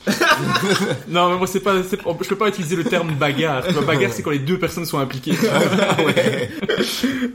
Et est-ce que votre, votre, votre euh, entourage sont des gens drôles, vos parents, vos frères et sœurs euh, Moi, c'est, je crois que c'est, c'est comme moi, ils sont, ils sont drôles malgré eux, tu vois. Ouais. Je crois Ouais. que c'est beaucoup ça, tu vois. Ouais. Moi, j'ai pas des gens gauleries, genre, euh, je vais parler avec eux. Non, c'est malgré eux. Ma mère, elle est trop drôle. Tu vois. Mais parce que malgré elle, vas-y, elle me fait des dingueries, frère. Ouais, moi, c'est la même chose. Ma mère, elle est drôle parce qu'elle est gentiment naïve, tu vois. Elle est, et en fait, elle est trop gentille. Ok. Et du coup, des fois, elles se, elles se rendent pas compte de que- qu'on se fout de sa gueule ou des trucs comme ça, tu vois. Elle, elle, elle se rend pas compte des fois. Elle, elle est elle est innocente, quoi, tu vois. Et du coup, elle dit des trucs et c'est des débilités. Et, par contre, mon père, c'est plus dans lui, il est, il est drôle parce que c'est en fait c'est euh, c'est un truc qui représente bien, je pense, euh, beaucoup de gens. Il a du mal à, à, à, à avancer avec la société, quoi, tu vois. Ça va trop vite pour lui, tu vois. Ah. Et lui, il est, il est bloqué. Mon, mon père, il est très âgé, quoi, tu vois. Il est très très âgé. Mon père, il est né avant l'indépendance de la- de l'Algérie, tu vois. Ok. Donc il est né en, mon père, il est né en 62, tu vois. Tu sais que moi, j'ai découvert que mes parents, Donc, euh, ils ont, ils- ils- mon père, il est super intégré. tu vois, c'est ma mère qui est née en 62, mon père, il est né en 56. Ok. il est vieux ton daron, Ouais, ouais. C'est la guerre froide, 56. Ouais. Ouais, de ouf. Euh, bref. Euh, Genre mon daron il est super intégré tu vois genre c'est le c'est le tonton Renoir qui va Ouais. venir euh, blaguer avec tout le monde euh, tu vois au bureau tu vois c'est Mhm. celui qui fait des blagues tu vois par contre ma daronne je, je me suis rendu compte récemment qu'elle est pas intégrée du tout à la société Ouais, elle a pas d'amis blanches pour l'instant Ouais, ça fait a 20 même. ans qu'elle est ici frère Mon père la même. c'est ouf c'est un truc de ouf hein Mais par contre, quand, quand on- je faisais du basket quand j'étais gamin et quand il venait au club de basket, putain, c'était une rigolade. Quoi. ah ouais? C'était une rigolade, quoi. Parce qu'il est gentil aussi, tu vois. Il est, il tout timide, Ouais. ça, il lâche des petites blagues et c'est des bides totales, tu vois. Mais lui, il est tout seul à rigoler à sa blague, tu vois. Ok. Trop marrant. ils sont mignons nos parents Ouais, grave. Bah oui, vous les, vous les voyez pas, mais ils ont un, un grand sourire quand ils parlent de leurs parents. C'est mignon. C'est mignon. Et est-ce que vous alliez voir des spectacles où vous regardiez beaucoup de comédies à la télévision enfant ou enfin enfant adolescent ou pas trop? Adèle me fait Ouais. oui. Ouais. Et- Ouais, si. Aussi Qu'est-ce Ouais. que vous regardez? C'est quoi vos premiers souvenirs un peu Ah, moi, les- c'était mon oncle qui m'a fait découvrir le stand-up. Enfin, Ok. qui m'a fait découvrir euh, Jamel, Gad et, euh, et Anthony Cavana. Et Ok. F- Feleg, un humoriste euh, algérien. Mhm. On écoutait en cassette en Algérie, je me rappelle. Tu vois. Mais c'est encore un autre style. Enfin bref. C'est un, style qui, est, qui a un peu tout public, quoi. Ouais, c'est un peu plus théâtral, c'est plus du Ouais. seul en scène et moins, c'est moins rythmé, quoi, tu vois. C'est moins rythmé. Mais euh, c'est de lui que j'ai chopé son storytelling parce qu'il raconte des histoires magnifiquement bien en fait, tu vois. Et euh, mais après ouais, j'ai découvert euh, 100% Jamel 100% de boule, c'est le premier spectacle que j'ai Ouais. vu en téléchargement, je me rappelle sur Media Player. euh, Moi, c'est ma marraine qui me l'a offert, ce DVD-là, j'ai tellement regardé. ah, je- et je le connaissais par cœur. Pareil. Je le connaissais par cœur. Et avec mes potes à la cour de récré, on refaisait les sketchs quoi. Et, je Sérieux connaissais tous les spectacles par cœur. ouais. Vous avez ce truc-là, vous? Ouais. Et toi, euh, Bénin? Moi, je me souviens, mon, je crois, mon premier, c'est un fichier audio de François Pérus. Je crois que c'est- un des Les premiers. deux minutes du peuple? Non, ouais, c'est ça. Ouais, ouais, ouais. Et j'ai écouté ça il y a trois semaines, je crois, dans la voiture, en mode attends, mais je me souviens de, des blagues Ouais. et tout. Ça, et après, il y a, bah après, comme tout le monde, euh, Jamel dans H avec euh, Eric et Ramsey. Mais Eric et Ramsey, c'est incroyable. Et puis, le spectacle que j'ai le plus saigné, et je tiens à le dire, c'est vraiment mon spectacle préféré, je pense, all time, c'est Omar et Fred, le spectacle. Ah, Parce que très peu de gens l'ont vu. Ouais. Je crois que c'est il y a ce côté aussi que j'aime bien, tu vois. Il y a Mhm. a pas trop de monde qui en ont vu, tu vois. Est... Et euh, j'avais la cassette, donc j'avais des extras en plus de, du spectacle, où ils étaient dans le lit ensemble, et ils faisaient des blagues, c'était trop drôle.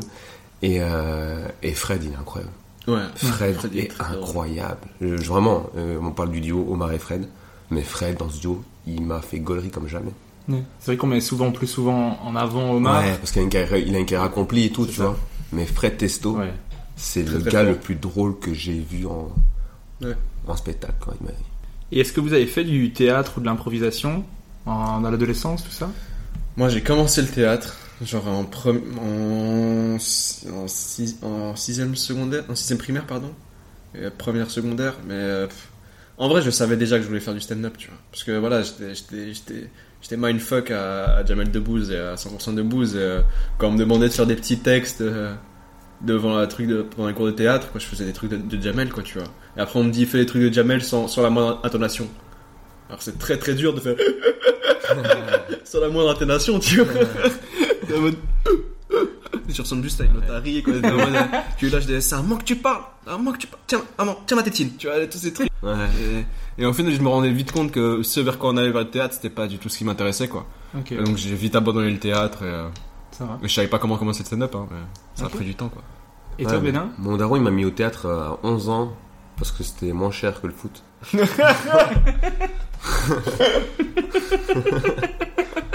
c'était 50 balles. J'adore cette phrase. Ouais, c'était 50 balles l'année, je me rappelle, tu vois. Et il m'a mis là-dedans et puis ça m'a matrixé, tu vois. Je crois qu'il re- je crois qu'il regrette un peu, tu vois. Ça veut que la trick est plein de parents qui écoutent ça et qui font Mais c'est vrai Son père est un génie Ouais. Oui, c'est pas un bon investissement. Ah. C'est pas un bon investissement parce que l'artiste il va revenir plus tard, il va rester plus longtemps à la maison et tout. Là, je suis parti pour la trentaine chez eux, là. là. Non, c'est ça. Mais Adèle, je sais que toi tu es monté sur scène pour la première fois au spectacle de jeunes talents de ton école. Ouais. T'as refait un sketch d'Anthony Cavana. Exactement. Comment s'est passée ta première scène? C'était incroyable. J'étais, je me chiais dessus. En gros, je t'explique. Voilà. Euh, en première secondaire, moi, je savais que euh, j'avais arrêté le théâtre. Je savais que je voulais faire euh, rire les gens. Et je me balade dans l'école et je vois une affiche dans le couloir en disant voilà Caberboni euh, 2012, je crois. Non, beaucoup, non, beaucoup. Bref. Caberboni, euh, t'es à l'époque, quoi, tu vois. Première secondaire, j'avais 12 ans. Donc je suis né en 95, j'ai 12 ans, on est en 2007. Voilà. Caberboni 2007. Euh, vous pouvez venir faire un petit show de 10-12 minutes, ce que vous voulez, et c'était marqué entre parenthèses musique, théâtre, sketch, trois petits points. Et moi j'ai tilté sur le sketch, tu vois. Et à ce moment-là, je saignais le spectacle d'Anthony Cavana, que je découvrais qui était incroyable. Tous ces spectacles sont, sont géniaux, tu vois. Et, euh, et du coup, j'ai décidé de faire, euh, parce que je savais pas écrire et j'avais peur, je voulais juste voir ce que c'était que d'être sur scène, tu vois. J'ai décidé de faire le spectacle euh, de l'accouchement, Anthony Cavana. Mhm. Je sais pas si vous voyez, Ouais, je il vois. fait avec, euh, Ouais. voilà, bref, très très drôle quoi. Et, euh, et je me chie dessus et on travaille ça avec mon prof d'histoire euh, de l'époque. On travaille ça pendant euh, des mois, vraiment à base de. Il m'a dit Adèle, ce que tu fais c'est très drôle, mais la manière dont tu le dis, ça va juste faire rire tes potes. Et ça, c'est un truc que je me rappelle, c'est je pense de là que ça vient justement l'énergie et tout. que Je me dis, tu vois, en plus, t'es dans une grande salle, enfin, grande salle. C'est 200 personnes dans l'école, sans micro. Donc euh, il faut envoyer fort avec beaucoup d'énergie. Donc j'ai travaillé et tout. Et, euh, et je monte sur scène et je me rappelle, j'étais putain, j'ai des photos. J'ai un pantalon trop grand pour moi. J'ai des chaussures qui ne vont pas avec le pantalon. Ouais. J'ai un pantalon semi-classique. J'ai mis genre une chemise où je flotte dedans. La chemise, elle est pas rentrée dans le pantalon, mais j'ai mis quand même par-dessus un petit gilet. Tu sais, les petits gilets sans manches de, de serveur comme ça. Et un truc beaucoup trop grand. Et je me chie dessus. Je monte sur scène. J'ai les jambes. Je me rappelle la sensation qui tremble. Mais mille mille, j'ai mon, Ouais. j'ai mon genou, il en 33-10, quoi. Il est en train de vibrer à 24. J'ai des, des auréoles qui arrivent, mais dès que je monte sur scène, quoi. Auréoles incroyables. Et je commence les trucs. Et je me rappelle que le premier rire, ça a été un soulagement. Waouh. Et après, ça se passe super bien. Et je me rappelle, j'ai eu plusieurs applauses. À un moment, pendant une applause. Après, vraiment, contexte. C'est pas mon spect, c'est pas mon texte, quoi, Oui. tu vois. Mais quand même, tu vois. Et euh, c'est juste la sensation, quoi. Et je me rappelle, pendant une applause, il y a euh, la directrice de l'école, la sous-directrice, qui était du coup la responsable des premières, deuxièmes. Et qui j'avais jamais parlé, rien. Et qui je vois, elle rigole, tu vois. Et là, dans ma tête, ça a fait tilt. J'ai fait, putain, en fait, euh, là, j'ai 12 ans et je suis en train de parler euh, à la big boss, quoi. Je gagne un peu son respect. Et de nouveau, Adèle Le Charot. Après la scène, il y a plein de meufs des rétos qui m'ont fait, eh, j'ai ma petite sœur, ma cousine et tout. Elles sont, elles sont mignonnes et tout, tu vois. Et là, Adèle, il a fait, ok. C'est là-bas. Let's go. J'ai trouvé le chemin. J'ai trouvé le chemin. quoi.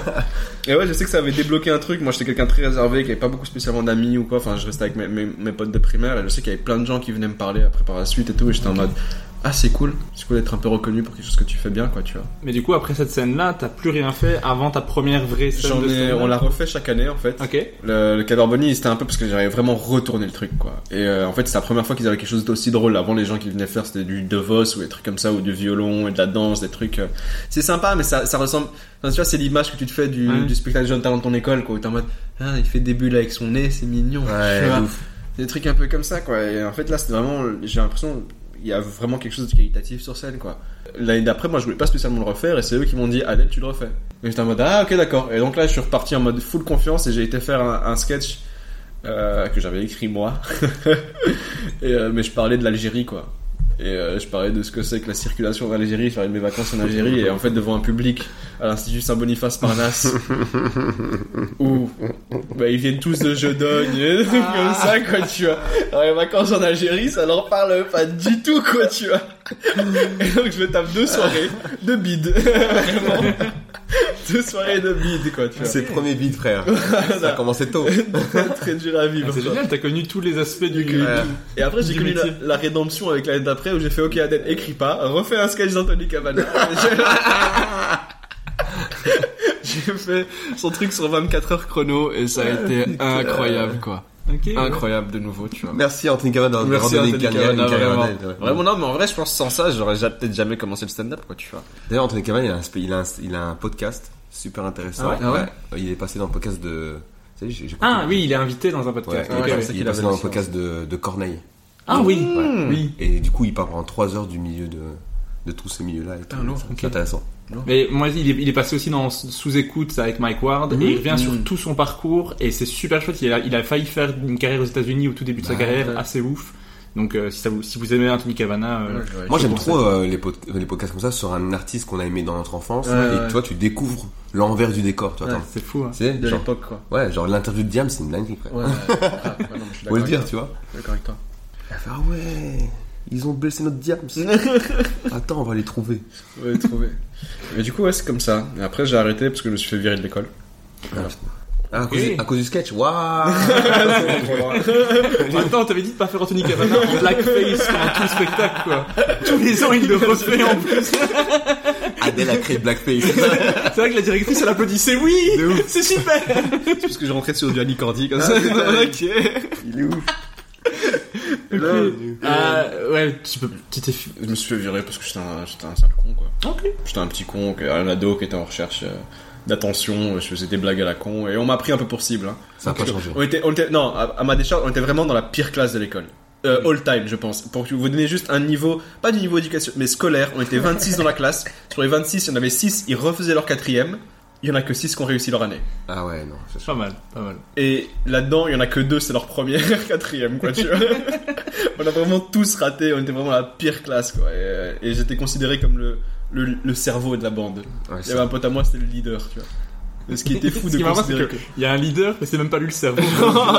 non, ce qui est fou, c'est que c'était moi le cerveau, quoi, tu vois, c'est, ouais, ça en dit du niveau de la bande, quoi. ok. Mais j'allais vous demander juste après, c'est qu'est-ce que vous avez fait comme études euh, ou qu'est-ce que vous faites Je sais pas du tout en fait. Frère, moi je suis en train de.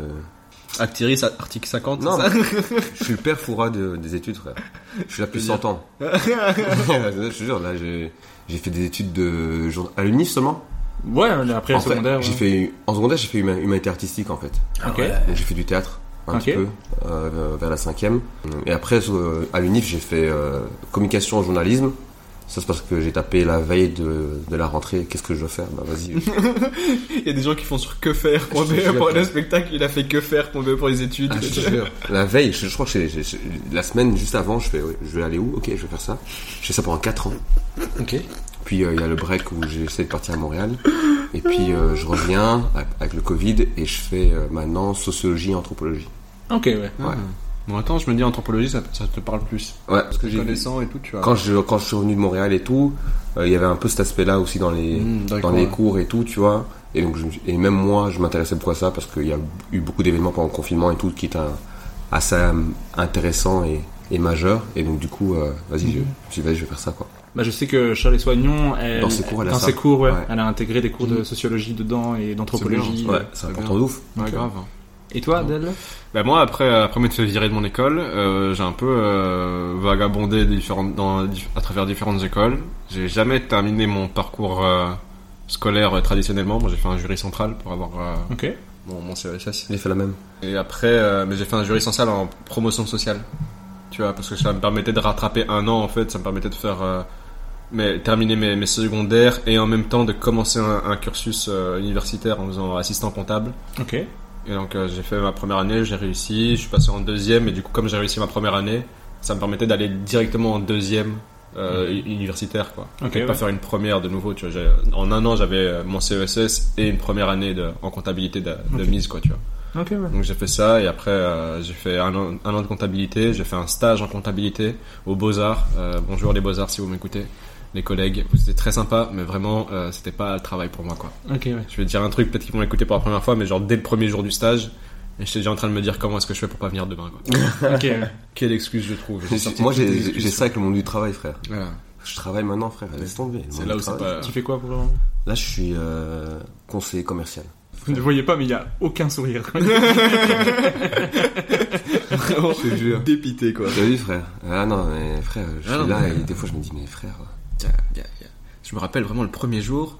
En plus, en fait, ce qui est fou, c'est que les études de comptabilité n'ont rien à voir avec ce que tu fais sur le, sur le terrain. ok. C'est vraiment, t'apprends plein de trucs que tu utiliseras jamais après, parce qu'au final, comptable, c'est juste euh, t'es secrétaire financier, quoi. Et donc tout ce que tu fais, c'est tout est informatisé, donc tout ce que tu fais, c'est mettre les chiffres, choisir la personne euh, qui, que tu vas payer ou qui t'a payé et, et l'encoder. C'est le PC qui fait tout le reste, quoi. Alors qu'on t'apprend pas à ça à l'école. Et, euh, et j'arrive le premier jour et on me dit vraiment, déjà on me met dans un bureau avec euh, deux collègues très sympas, mais deux collègues flamands qui parlaient entre eux en allemand. Yes, Ok. un plaisir. et moi, on me donne des fardes énormes de factures en polonais. Hein? Et on me dit tu dois les trier. Et je fais. Hein? Parce que les beaux-arts, ils faisaient un truc avec un musée en Pologne, quoi, et donc avec tous les frais, euh, les notes de frais et tout, quoi. Donc des trucs écrits à la main par des artistes polonais, comme ça, en polonais, on me dit tu dois traduire et tu dois être, les, les, les, les trier, quoi. Et je suis en mode, Hein? À Google Traduction, quoi, tu vois? Et c'est là où j'ai fait, ouais, non, je vais pas faire ça de ma vie, en fait. Et je me suis rappelé du stand-up, et je me suis dit, en vrai, j'ai pas envie de, de passer à côté de l'occasion, quoi. De me Ok. dire, euh, faut tester. Et, et du coup, vous arrivez au stand-up comment? À quel moment? Moi, c'est juste, euh, je- je- j'étais dans mes études théâtrales et je me suis dit, frère, euh, j'ai envie de le faire depuis longtemps. Et en vrai, euh, comme je dis souvent, c'est genre, euh, je me disais, frère, si je fais pas maintenant, je le ferai jamais, tu vois, je vais mourir sans, sans le faire, tu vois. Donc, euh, j'ai commencé une fois et tu commences. Et puis, j'ai mis en fait trois ans avant de reprendre. Et puis, quand j'ai repris, ben, paf, euh, Et pourquoi il y a eu ces trois ans entre. Euh, je suis pas encore prêt, je pense, tu vois. Je pense que j'ai passé un bon moment et tout, mais je suis pas encore prêt. Toi, c'est un, un- je crois que ton premier euh, stand-up, c'est un choc quand même, tu vois. Ouais, ouais. Donc, la première fois que tu montes et tout, et Ouais. t'as tout ce stress, tout ce- toutes ces émotions différentes en même temps, frère. Euh, tu t'en remets pas. Tu mets au moins trois ans avant, de- avant de revenir. Ok. vrai. Enfin, moi en tout cas. Et Non, tu, tu te rappelles de, de quoi tu parlais, premier sketch Ouais, euh et j'ai le texte encore. Ok, ouais. Ouais, j'ai encore le texte et tout. C'était des. Ah, il y avait. y Quand on y repense, on est tous en mode Ah, pourquoi je disais Ouais, ça mais, mais, mais mine de- ça mine de rien, j'ai, re- j'ai, j'ai- j'ai- la deuxième fois que je suis revenu, j'ai pris les bonnes blagues Hmm. de la première fois. Et en fait, ça s'est très bien passé. Moi, j'ai commencé en tapant euh, micro, euh, micro ouvert. Mhm. Avec Bilal Non, non, parce que ça n'existait pas encore. Ah ouais Et je me rappelle, j'ai commencé ma première scène à la tricoterie. La tricoterie euh, des jams, en fait. A que des gens qui écoutent de la musique. Et le gars qui m'accueille, il fait Ouais, on a l'habitude de recevoir des humoristes, t'inquiète pas, quoi. Et vraiment, quand j'y repense maintenant, il y avait aucune chauve du public, il y avait rien. Il a vraiment fait Et maintenant, Adèle Et je monte sur scène. Ouf. Après un type qui a fait du piano pendant 15 minutes, qui t'a bien endormi les gens et tout. Les gens, ils sont en train de manger. À côté de moi, dans la grande salle, il y a, il y a un couscous séfarade. C'est-à-dire un couscous qui mêle, mélange euh, arabe et juif, tu vois, ce qui est très beau, tu vois. Mais du coup, quand j'étais sur scène, il y avait des types qui passaient devant moi avec des tagines, tu vois. Un plaisir. Un plaisir. Et vraiment, personne m'écoutait. Il y avait, enfin, il y avait 50 personnes dans la salle, mais il y en avait 4 qui m'écoutaient, quoi, tu vois. J'ai vécu la même Et scène de stand-up il y, a, il y a un mois, Horrible. sauf qu'on était payé. Ah ouais. c'est assez Même pas- différent. Même a pas, pas. même pas, quoi. Moi, je me rappelle, c'était Ah, horrible. normal, Enfin, sur scène, j'étais en mode, ah, c'est, une- enfin, j'avais pas l'impression de faire rire les gens, là, là, là, quoi. Ok. Et euh, par contre, en descendant de scène, j'étais vraiment en mode, j'ai trop envie de le refaire. Mais, mais qu'est-ce qui fait que... Juste, j'avais l'impression d'être au bon endroit. J'avais l'impression que c'était que c'était ça que je devais faire et que ouais, c'était des débuts difficiles, mais après moi j'ai toujours connu des débuts difficiles partout, tu vois. Donc euh, je me suis dit Mais en vrai, je crois que euh, l'une des premières scènes euh, au What the Fun, c'était avec moi, je crois. c'était au Floréo, je me rappelle. Ouais, et fait après- un 6 minutes, j'avais fait 3 minutes au début où je parlais de, des mecs euh, qui partent en Syrie, tu vois. Ok. Mais quand tu venais à la Avec c'était pas, c'était la deuxième scène. C'est la deuxième la scène. deuxième ouais, scène. c'est Et après je faisais un truc sur la beat qui fonctionne assez Ouais. bien. Un type qui a une conversation avec sa tub. Ouais. Qui malheureusement n'est plus dans le spectacle, que je vais probablement poster sur TikTok à un moment, mais euh, C'est quand, quand t'es arrivé dans le stand-up, tu sais, j'ai eu quoi comme, comme feeling Quoi? Je fais, ah, enfin un, un étranger comme moi. C'est vrai qu'à l'époque, on était pas beaucoup. jure, c'est À l'époque, réel. on était pas beaucoup. De ouf, hein. qu'à l'époque, on était pas beaucoup. Ah ouais, c'est le grand remplacement, une Grave. forme, quoi, tu vois, mais. Je, je crois que tu m'as- ça m'a soulagé de te voir. À cette époque-là, franchement, ouais. un peu. Ouais, ouais.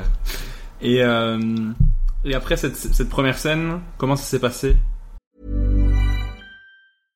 Hey, I'm Ryan Reynolds. At Mint Mobile, we like to do the opposite of what Big Wireless does. They charge you a lot, we charge you a little. So naturally, when they announced they'd be raising their prices due to inflation, we decided to deflate our prices due to not hating you. That's right. We're cutting the price of Mint Unlimited from $30 a month to just $15 a month. Give it a try at mintmobile.com slash switch. $45 upfront for three months plus taxes and fees. Promo rate for new customers for limited time. Unlimited more than 40 gigabytes per month. Slows. Full terms at mintmobile.com.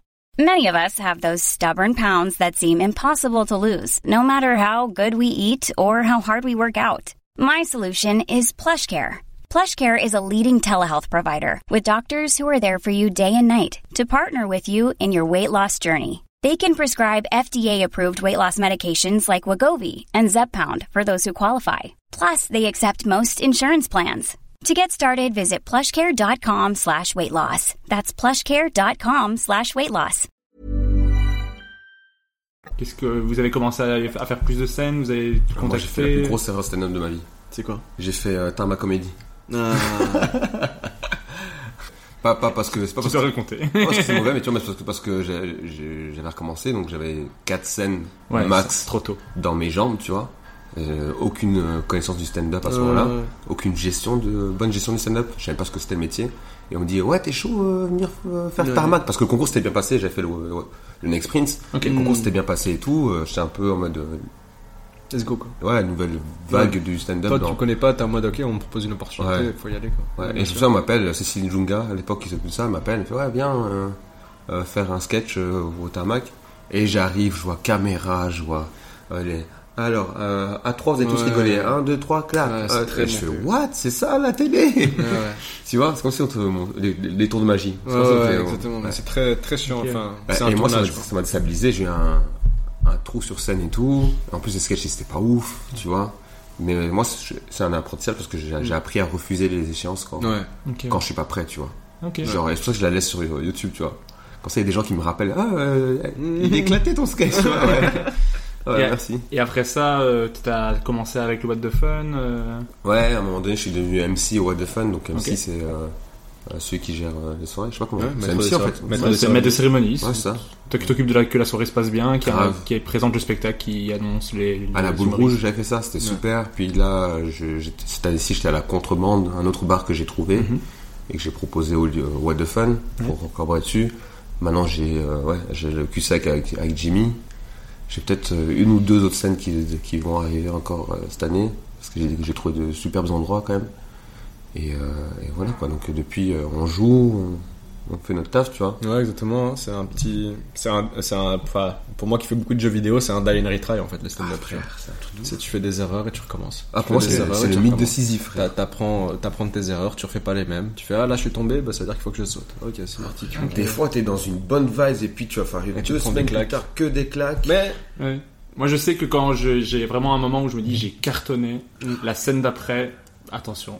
Ah, c'est souvent, on parle c'est- souvent c'est la pire. Ah ouais. C'est, c'est, et ça, et la- ça passe vraiment du top à le, au flop. Mais à laisse une tomber, c'est une Mais- dinguerie. C'est comme ça que t'apprends. Ouais. Mais je crois qu'on est maso un peu. Un peu, ouais. ouais. Bah, Je mais je crois que t'es, t'es obligé de l'être un peu parce que si tu fais un beat complet et tu, tu dis je vais arrêter, tu vas pas tenir très longtemps. C'est normal de le penser, hein. Ouais. Mais il y a toujours un truc qui te dit, putain, c'est trop dur. Mais j'ai quand même envie de remonter la semaine prochaine. Ouais, parce que Et si t'as pas ce truc de je veux remonter la semaine prochaine, ça va être très dur, quoi. Ouais. Mais parce qu'une fois que t'as fait rire une fois, c'est un truc de ouf, je pense, qui se Ouais. passe dans ta tête, quoi, tu vois. Ouais, tu peux pas t'arrêter en fait. T'es accro, quoi, c'est une drogue de ouf, quoi, tu vois.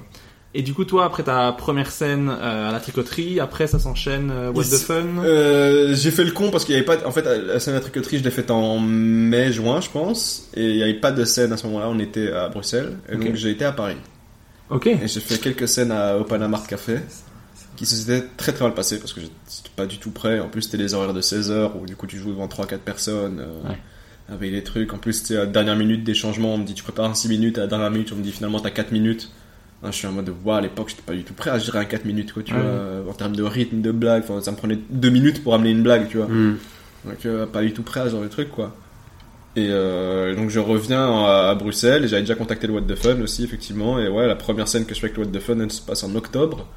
Donc, il y a quand même, il y avait à chaque fois au début 3-4 mois entre mes scènes, quoi. En octobre, Mhm. à la boule rouge, puis après, j'ai refait une autre scène, genre en novembre. Puis euh, une en janvier, c'était la première partie d'un pote qui est chanteur, tu vois. Et vraiment, euh, je me suis pris des belles claques, tu vois.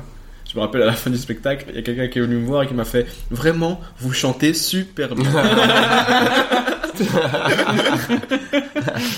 C'est pas moi, frérot, tu vois. Putain.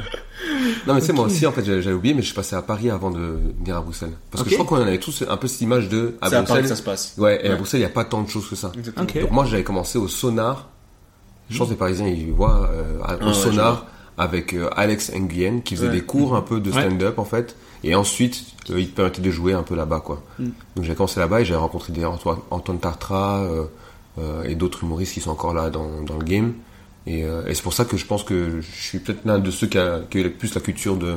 Enfin, je crois que je suis le belge, le belge qui a fait le plus de trajets entre, Ouais, ouais, entre Paris et. Bruxelles parce que j'ai toujours eu ce truc de aller à Paris et jouer à Bruxelles en même Ouais. temps, quoi. De temps à autre, en tout cas. Ouais, exactement. Moi, je me suis dit, je vais pas me griller, j'ai envie Ouais. d'être méga prêt avant d'aller à Paris, parce que je sais que la compétition est dure là-bas et que t'as peut-être pas spécialement de deuxième chance comme on peut en avoir en Belgique, tu vois. Mm. Parce que moi, je me rappelle, après le passage, objectivement, euh, ah si, il y avait quelques bonnes blagues, tu peux te dire, ok, il y a quelque chose, mais objectivement, c'était pas ouf, quoi, tu vois. Mhm. C'était pas oufissime. tu Après, au début, c'est normal. C'est le début, exactement, c'est le début, c'est comme ça pour tout le monde, tu vois. euh, faut, faut travailler, faut truc, c'est du coup, tu te remets en question. Si la blague elle fonctionne pas, bah, tu la retravailles, tu la changes, tu l'améliores, quoi, tu vois. Et, euh, et après t'avances, quoi. Mais ça prend du temps au début parce que t'as pas beaucoup de scènes et Ouais. donc t'as, euh, des mois entre. euh, Ouais, c'est ça qui est cool maintenant avec les scènes qui se multiplient. T'as des Ouais. scènes où tu sais que tu peux tester des trucs et ça c'est cool. Exact. C'est ça, c'est quand même c'est dingue la différence entre en, en peu de temps comment ça évolue le nombre de scènes. Mhm. euh, Ouais. Parce que moi au début que j'ai commencé, tu voulais jouer et tu devais faire des festivals d'humour en Belgique quoi. Ouais. Donc moi j'ai testé de nouveaux trucs de- devant 300 personnes dans un festival. quoi. trucs comme ça. ce genre de choses, tu vois. Et Ouais. tu, tu testes pas, c'est pas l'endroit où tu testes, c'est l'endroit où tu montes ton truc rodé et super bon, et là, et les gens peuvent te dire, c'est bien ce que tu fais, euh, Ouais. tu peux être programmé. Moi, j'ai testé des trucs là et c'était pas l'endroit, tu vois. Tu vois, le concours Next Prince, là, il y en avait beaucoup, enfin, dont moi d'ailleurs, on le faisait pour juste euh, Jouer. tester, Tester, et jouer. Ouais, grave. C'est un truc de ouf, hein. Et on savait, que, on, on savait que chaque semaine, ou chaque deux semaines, on allait euh, monter sur scène avec un thème imposé ou d'autres, euh, d'autres, euh, quoi, d'autres euh, conditions. Grave. Et euh, on allait pouvoir jouer, quoi. Moi, j'ai jamais passé les huitièmes de finale, mais à la Ouais. cool, quoi. Moi, Ouais. j'ai- jamais fait le Next Prince parce que c'était les mercredis soirs et je travaillais tous les mercredis soirs. Moi, je considère que j'ai une demi-finale. Comment ça et le reste du monde considère quoi Objectivement, Parce, passé quoi euh, parce que j'ai fait, que des quarts et il y a j'ai eu un quart euh, de finale où genre euh, où genre ça s'est bien passé de ouf Ouais. Mais euh, le, le jury a juste dit, a juste dit ouais on préfère euh, l'autre artiste Bah, Ok. et c'est puis tout concours, tu vois. hein. Ouais, voilà, c'est un C'est les concours. C'est euh, les goûts et les couleurs, tu vois. Ok. Donc je me considère avoir, euh, je considère que j'ai été jusqu'en demi-finale. Euh, C'est Et ça après, sait pas. C'est nous dans ma tête, moi je suis finaliste. hein. Moi, je considère que la Belgique est championne du monde. Ah, de, ah, de ouf. Ah, ouais, de ouf. Eh, moi aussi, hein, je suis d'accord de ouf. Je considère, je considère que je fais 80 kilos, euh, tablette de chocolat et tout. hein. Je considère beaucoup de choses. Non, mais c'est quelqu'un de positif, le Bénin. C'est ça quoi, je considère? je suis mort. Euh, Jusqu'à maintenant, quelle a été votre pire et votre meilleure scène? Putain. Moi je les ai là déjà dans ma tête. Tu les as- as direct? Ouais, moi, j'ai pas Ça te laisse un peu de temps pour Ouais, Bénin pour réfléchir? Moi, la- Ouais. la- on va commencer par la pire. La pire, je me rappelle, c'est une première partie de Guillermo Guise. En gros, c'est à Brenne, à Brenne-l'Alleud, je pense, Brenne-le-Château. Ou Braine-le-Comte. Brenne-le-Comte, voilà, un des Brennes. Et euh, Un des devant, Brennes. devant 250 personnes, c'est la première fois que je fais sa première partie. Euh, je vais le chercher en voiture, lui il est un peu malade en plus, tu vois, il était bien malade, il a une gastro et tout, donc on n'était pas sur une méga ambiance, quoi, tu vois.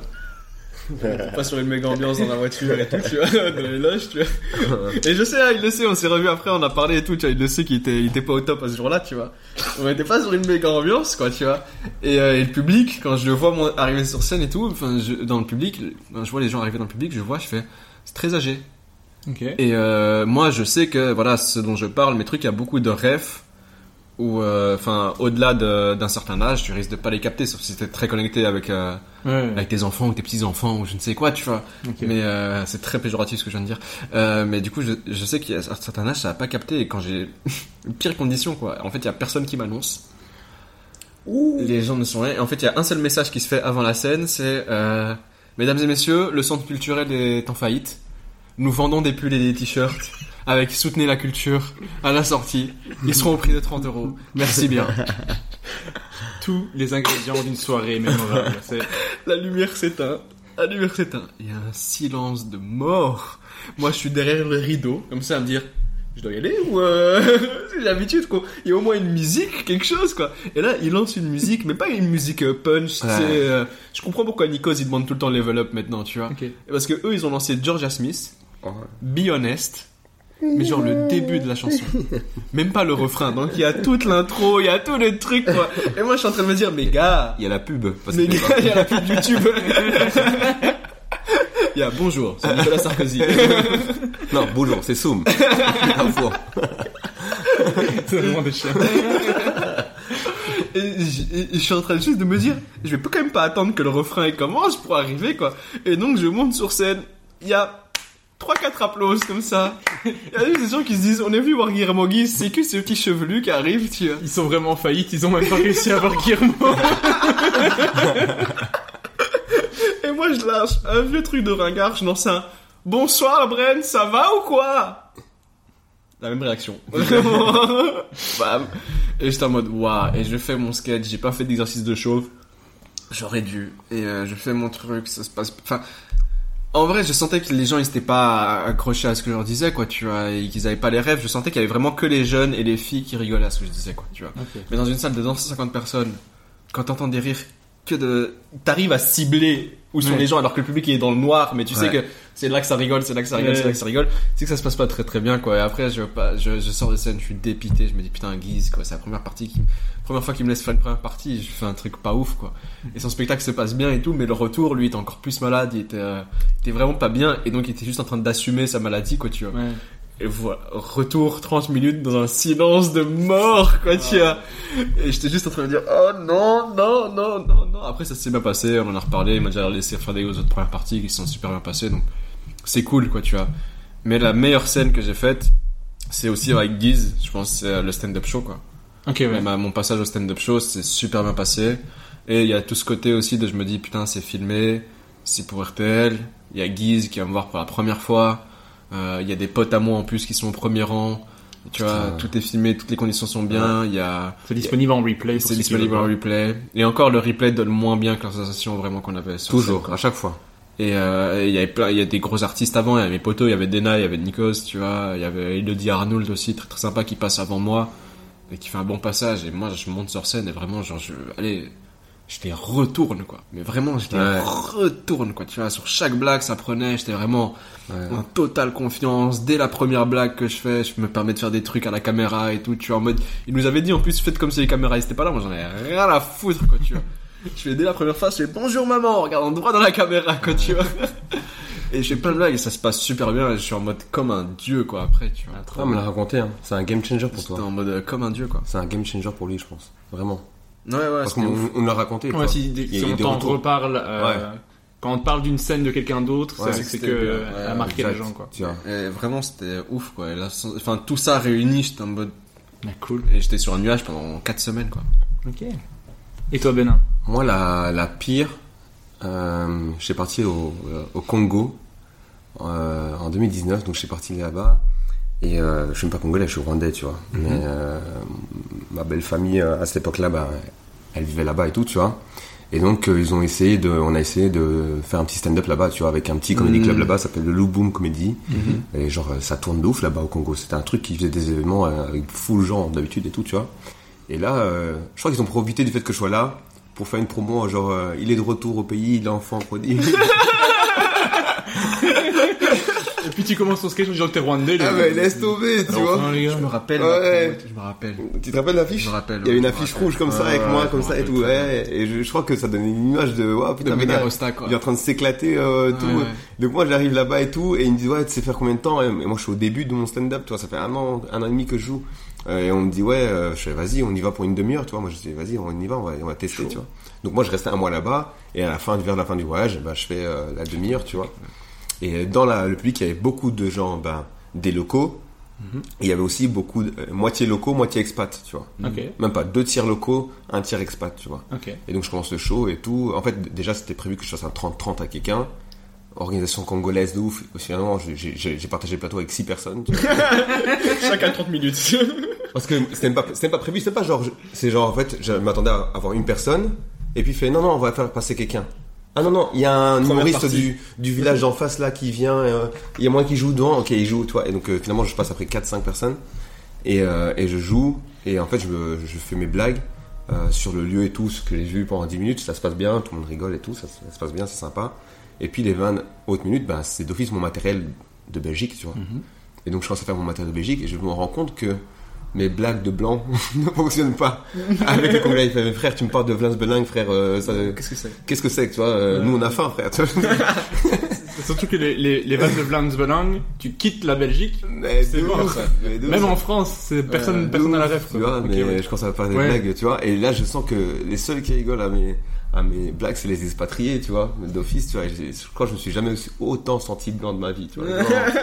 Et donc, c'était un bide euh, incroyable de, de 20 minutes et tout, tu vois, mais, mais un bon moment. Un, bon- enfin, un mauvais bon moment. Je sens que je risque d'avoir la même chose. en plus. Ouais. Est-ce qu'on m'a proposé d'aller faire une scène en Algérie? En Algérie? Ouais. Ah, frère, prépa- mais prépare-toi. Quand ça? Je sais pas encore, fin 2023. Ouais. Fin 2023, Ok. c'est euh, très. Ouais, c'est pour un festival, un truc assez gros quoi. Ouais, j'ai- Ok. J'appréhende aussi quand même. Je suis content. mais je vais le refaire moi aussi, j'ai un- j'ai la même, la même que toi. Ouais. Mais on va, on va- on va souffrir, hein, c'est Ouais. tout. Ouais. Et du coup, la meilleure? La meilleure, j'hésite entre euh, trois scènes cette année. Il y avait, euh, il y avait le, le Joy. Ma première au Joy était incroyable aussi. Ok. Au- au- autant incroyable que le Kushika. Kushika est un peu au-dessus, mais voilà. Parce que c'est connexion avec le public. Mais je pense que celle que j'ai préférée vraiment, c'est, c'est même pas forcément en termes de performance. C'était au QSEC. On arrive à une soirée, le, le stand-up vient de se, enfin, le, le comedy club vient de se lancer depuis quelques mois seulement, donc il n'y a pas beaucoup de monde. Et donc on se retrouve à une soirée où il y a vraiment genre personne dans la salle. Il y a juste deux personnes qui sont venues pour le spectacle. Et euh, finalement, euh, Mehdi et moi, on décide de rester. Et euh, Mehdi BTB, on décide de rester et d'aller chercher public dehors. Genre on a fait Avignon à domicile, tu vois. C'est ça qu'on a fait, tu vois. Et on part dehors et tout, et on cherche des gens. Et moi, je trouve un groupe d'amis à moi, euh, que d'enfance, que j'avais plus vu depuis longtemps. Je fais, ah bah venez. Bon, du coup, ils, ils sont 8-9 à venir. Euh, Mehdi, il trouve des gens encore. Moi, je trouve encore d'autres gens. Et on se retrouve finalement à 25 dans la salle, tu vois. C'est une salle de 40, C'est tu vois. lourd. 25. Et on passe une soirée. C'était incroyable. Et franchement, ça m'a tellement touché. On a tellement passé Ouais, une trop bien. bonne soirée que j'ai pris euh, les, les mails et les numéros de chaque personne qui était dans la salle pour que le jour où j'ai un spectacle, bah, ils sont tous, euh, ils ont tous une invite gratuite, Ah, nice. tu vois. Et je me dis waouh, c'est ça, c'est des moments genre euh, stand-up, genre euh, j'aurais pas de plus belle histoire. C'est Disney. Ouais, grave. Ouais, C'est propre. Ouais. C'est un shonen quoi. De ouf, j'ai C'est kiffé. magnifique. Stylé. Tu peux fier de toi, Bénin. Merci. Bah tu peux. J'ai fait Avignon euh, Avant nous. version, version Wish. Mais t'es aussi parti euh, à l'école nationale de l'humour, t'es parti Ouais. à Montréal suivre des cours. De Est-ce que tu peux nous en parler un petit peu euh, de cette expérience? Ah, ça aussi, c'était important pour moi. C'est ça, c'est ça, c'était, c'était, euh, je suis arrivé à Montréal, euh, c'était en février euh, 2019, donc euh, vous voyez la douille arriver, hein, donc euh, c'était 2020, Février 2020, ouais, 2020, sinon la douille elle est longue. Ouais. Avant d'arriver. de ouf.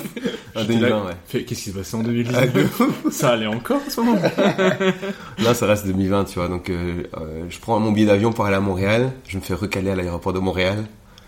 C'était un truc de ouf. Mais moi, j'étais déterminé. Donc, je reviens à BX. Parce que, du coup, l'image des gens, c'est genre, Bénin, il fait la photo à l'aéroport. Il arrive à l'aéroport de Montréal, il fait une photo. Et puis, on voit Bénin à Bruxelles encore. Fait, Qu'est-ce qui s'est passé, tu vois Et après, j'étais recalé là-bas, mais c'est pas grave. J'ai repris un billet d'avion et je suis, re- je suis retourné la semaine d'après. Et puis j'arrive là-bas, euh, je suis très bien accueilli par le Bad Boys du Rire, euh, qui est une scène euh, là-bas à Montréal qui n'existe plus maintenant malheureusement, euh, parce que euh, ils ont tous réussi dans leur vie, donc c'est pas si triste que ça, ils ont réussi et, et ils se portent bien, donc mais ils ont plus le temps pour ce projet-là, Ok. et ils ont plein de bébés et, et shout out aux, aux Bad Boys. Et je rencontre Dolino, du coup en 2020, Dolino, c'est un humoriste incroyable, euh, qui me qui me prend un peu sous, sous, sous son sous son aile en vrai, tu vois. Et on fait les tours des comedy clubs, je joue avec le Bad Boys euh, avec eux, je me retrouve dans les loges avec eux, alors que je les connais pas tant que ça, et, et j'étais vraiment surpris de l'accueil qu'ils, m'ont donné. Et euh, merci vraiment, tu vois. Et puis ben, j'avais les cours du, du soir à l'é- à l'école nationale de l'humour également, avec François Toussignan. Et ma, mon prof, j'ai oublié, c'était quoi son nom? Et euh, c'était super intéressant. J'avais pris trois cours, il me semble, d'écriture humoristique. Un autre, euh, j'ai oublié c'était quoi, mais c'était un peu, un plus sur la dramaturgie, euh, du stand-up, quelque chose comme ça. Et c'était super intéressant parce que... De potentiel humoristique? Ouais, je pense que c'est ça peut-être. Découverte de ton potentiel humoristique. Ouais, je pense que c'est ça. l'intitulé. Parce que je vais suivre les cours en septembre. Ah je vais à Montréal. Je vais, Ah, mais- faut que je m'inscrive à certains. C'est trop bien. euh, avant le 15 août. C'est comment c'est 15 août pour les, les sélections? Ouais, Pourquoi c'est je vous le dis, hein, c'est des infos. euh, Mais maintenant, ils en, ils en font aussi à, à distance et tout. Ouais. C'est trop bien. Donc, Mais euh, là, du coup, je serai à Montréal, donc. ouais. Autant en profiter, quoi. ouais, non, c'est-à-dire que même ceux qui sont ici peuvent le faire, tu vois. C'est ça qui est cool. Ouais, ils font, ils font ABC de l'écriture Ouais. niveau 1 pour la francophonie, en fait. Ouais, exact. Et donc j'arrive à ce cours avec François Toussignan et j'avais un petit peu plus, enfin j'avais un an de stand-up en plus, un an et demi, donc euh, j'arrivais avec- un peu plus de bagages que les autres. Et donc effecti- effectivement sur scène ça se passait un peu mieux au cours, mais ils m'ont donné des retours qui moi, en manque de confiance par rapport à ce que je dégage sur scène, etc., j'ai pu me rendre compte de qu'est-ce que je dégageais, de qu'est-ce que les gens voient de moi sur scène. Et euh, ça m'a vraiment aussi motivé à continuer à travailler et à me dire ok je fais pas ça pour rien parce qu'un un expert, quelqu'un que je considère comme quelqu'un qui a vu beaucoup de gens passer euh, dans le domaine, ben, me dit maintenant c'est c'est très bien ce que tu fais, continue Mm. et euh, continue à taper vers le haut et plutôt que vers le bas. C'est ça, c'est ça les mots qu'il avait utilisés et ça m'a vraiment beaucoup euh, boosté. Et c'est vraiment très intéressant. Dommage qu'il y ait eu le Covid Mm. et que j'ai dû euh, après un mois et demi, alors que je vais rester un peu plus long, beaucoup plus longtemps. Euh, dommage qu'il y ait eu le Covid, mais c'était une expérience vraiment superbe. Euh, si j'ai le temps un jour, je, la- je la referai avec plaisir. Mais malheureusement, le temps, je sais pas si on l'aura encore, quoi. Ouah, d'office, hein. Ouais. Mais du coup, euh, c'est pour rassurer quelqu'un que je connais proche. Ouais. euh, le Québec, euh, le public, les faire rire, ça va. euh, euh, je t'avoue que je commence à... Mon voyage en début septembre, je commence un peu à stresser. Là. Ouais. Ouais, ouais. Non, non, ils sont, moi, je trouve qu'ils sont, ils sont super chaleureux, super accueillants. Mm. Et ils sont super, euh, ah, ils rient aux prémices, quoi.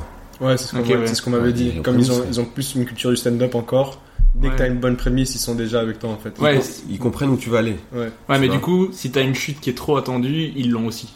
Ils vont, ouais, bah c'est, tu vas dire ça. Ouais, mais ils restent bienveillants, tu vois. Ils restent super bienveillants. C'est Cool. ça qui est cool, tu vois, c'est qu'ils sont super bienveillants. Cool, parce que là, je, je te- je t'avoue que j'ai enchaîné quelques soirs de cauchemars de, Ah ouais euh, je fais des bides intégrales sur scène. Il y a, j'ai fait un rêve où un humoriste que j'adore qui s'appelle Mike Ward qui Ouais. me met lui-même dans l'avion, Ah rentre en Belgique, on ne veut plus de toi sur le territoire. Mais il me le dit avec un accent québécois que j'adore, donc j'ai fait ok. T'as rigolé un peu quand même. J'avais vu Roman Fressinet revenir euh, à l'Abreuvoir. C'était Anna Sasuna qui présentait? Ouais, c'est Anas qui, qui présentait l'Abreuvoir. Et Roman, il monte sur scène en mode surprise et tout. Frère, j'ai jamais vu quelqu'un revenir comme si c'était Jésus, quoi. Mhm. Il est revenu, le Comedy Club, il a tremblé. Alors que le mec, il était là, il était défoncé. Parce qu'après, je lui ai parlé, tu vois. Et euh, je me suis dit, mais comment ces personnes qui n'arrivent pas à tenir conversation avec moi, à gérer cette salle pendant 15 minutes euh. Et ça, je me suis dit, non. C'est travailler. Ouais, exactement. Ça, je me suis dit, putain, ce mec, il travaille tellement que même quand il est dans la plus grosse des defs, il te met une claque sur scène, Ouais. quoi. J'ai fait waouh, waouh. Je dis pas que je serais capable de le faire en étant défoncé ou sous influence, mais en vrai, je sais que moi, c'est des trucs que les gens m'ont déjà dit en dehors. C'est que la personne que je suis sur scène, c'est pas du tout la même qu'en dehors, tu vois. Ouais. Je suis genre euh, super calme, super euh, rétracté. Je suis pas quelqu'un qui va. Truc, alors quand tu me vois sur scène avec toute l'énergie et tout, tu te dis, ouais, ouais, c'est pas. Qu'est-ce qui se passe? Ouais, il en impose, tu vois. Alors De ouf. moi, si je peux rester dans mon coin à vous regarder, moi, y a pas de souci. Très bien. Quelle place a le stand-up aujourd'hui dans vos vies? Moi, c'est mon objectif de vie. Hein. Je, suis, je suis à la quête du One Piece là. Ah, clairement, c'est moi c'est ça. Donc, euh, Il a pas la ref, quoi. Si, si, Ah, ça, ça, ça, ça, j'ai, ça, j'ai. Ah ouais. C'est Ah, un. Ah, check, ça, check, ça, j'ai, ça, j'ai. J'aime, j'aime, j'aime. Tant que c'était pas durable, j'ai tout. Ah ouais, non, moi je suis, moi, moi, je suis, je suis là-dedans. Tu vois. C'est sûr qu'il y a pas mal de tomes. Hein. euh, Comment? Il y a pas mal de tomes, donc ça va être c'est, c'est long. Ah ouais, c'est- mais c'est exactement ça. Ça va prendre du temps, frère. hein. Ouais, exactement. Ah, 1000 épisodes.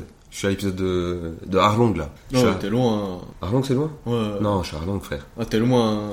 Tu trouves que je suis plus loin que Arlong, frère? Arlong, Arlong c'est l'homme poisson. Alors, Ouais, c'est bien. ouais, alors- t'es loin. hein. on a peut-être la ref, mais pour ceux qui ne l'ont pas, Ouais, t'es à quel pourcentage sur euh, 100% de la fin C'est 20%. Ok. Non. Arlong, c'est ah oui, début, au début, frère. ouais, C'est ouais, début, loin, ouais, début, ouais, c'est ouais, 20%. T'es loin, frère, hein, t'es loin. hein. Moi, je considère que je suis là. Il y a les fans Ouais, de One Piece qui adorent ce passage de l'épisode. C'est génial. Ah ouais, c'est Arlong. Attends, je vais regarder s'il il parle de poisson. Non, non, mais euh, ouais, moi je, moi, je connais que je, que, que je suis là, tu vois. Moi, je pense que j'en vis pas encore. Euh, je suis un no-name. Ah, c'était ta comparaison par rapport au stand-up. Ouais. Ah, j'ai cru euh, par rapport à One Piece, vraiment t'étais à Arlong, tu vois, j'étais en mode, moi j'étais premier degré. Ah non Piece. Let's go, quoi, tu vois. T'es pas à jour, t'as pas vu Ace Ouais, exactement. Ah non, moi, ouais, tu vois, je trouve que je, suis- je suis un Ouais, no-name non. encore, tu Ouais, vois. ouais, c'est ce ouais, truc il a pas encore pris la grande Ouais, route et ouais, tout, non, tu vois. C'est sûr. Ah, exact, tu vois, il, a pas. Il, a pas, il est pas encore sur All Ouais, Blue, non, il c'est a même sûr. pas encore Sanji dans son équipe. Ouais, grave. T'imagines non, je suis d'accord. Donc, euh, voilà, quoi. Tellement dans les détails. Ah, non, moi je suis, moi je suis là du coup. Moi je suis, euh, je suis à, à Arlong et euh, et voilà, je, je pleure encore avec Nami là. euh, et euh, on- ça, ça fait encore mal. J'ai pas encore mon équipage au complet, tu vois. Donc t'es- mort de rire par la comparaison, mais j'aime bien moi. oui, mais moi, ça me fait rire parce que Ou alors- dis, ceux qui comprennent rien du tout, il est là, mais on a bifurqué, c'est, j'ai changé, j'ai changé de podcast, et, euh, c'est humeur animée, qu'est-ce qui se passe? Ceux qui ont pas la référence, je suis dans euh, Olive et Tom, je suis au début du match. Voilà. Il reste encore 10 épisodes. Ça marche. Seigneur Zeno, il est encore dans la comté. Ah, de ouf, c'est ça. Star Wars, je suis en 1900 comment 1977, Ouais. je crois, le premier. Je suis, dans, je, suis, je suis dans le train pour la maison des secrets. C'est ça Ouais, c'est ça. Ouais. C'est ça. Et, et toi, Adèle, ça a quelle place le stand-up maintenant C'est ta ma meuf, hein. C'est ta meuf. Ouais, ouais, c'est Ah ma meuf, hein. Toi, tu la ken. Ah, non. je lui fais l'amour tendrement. Ah, c'est d'accord.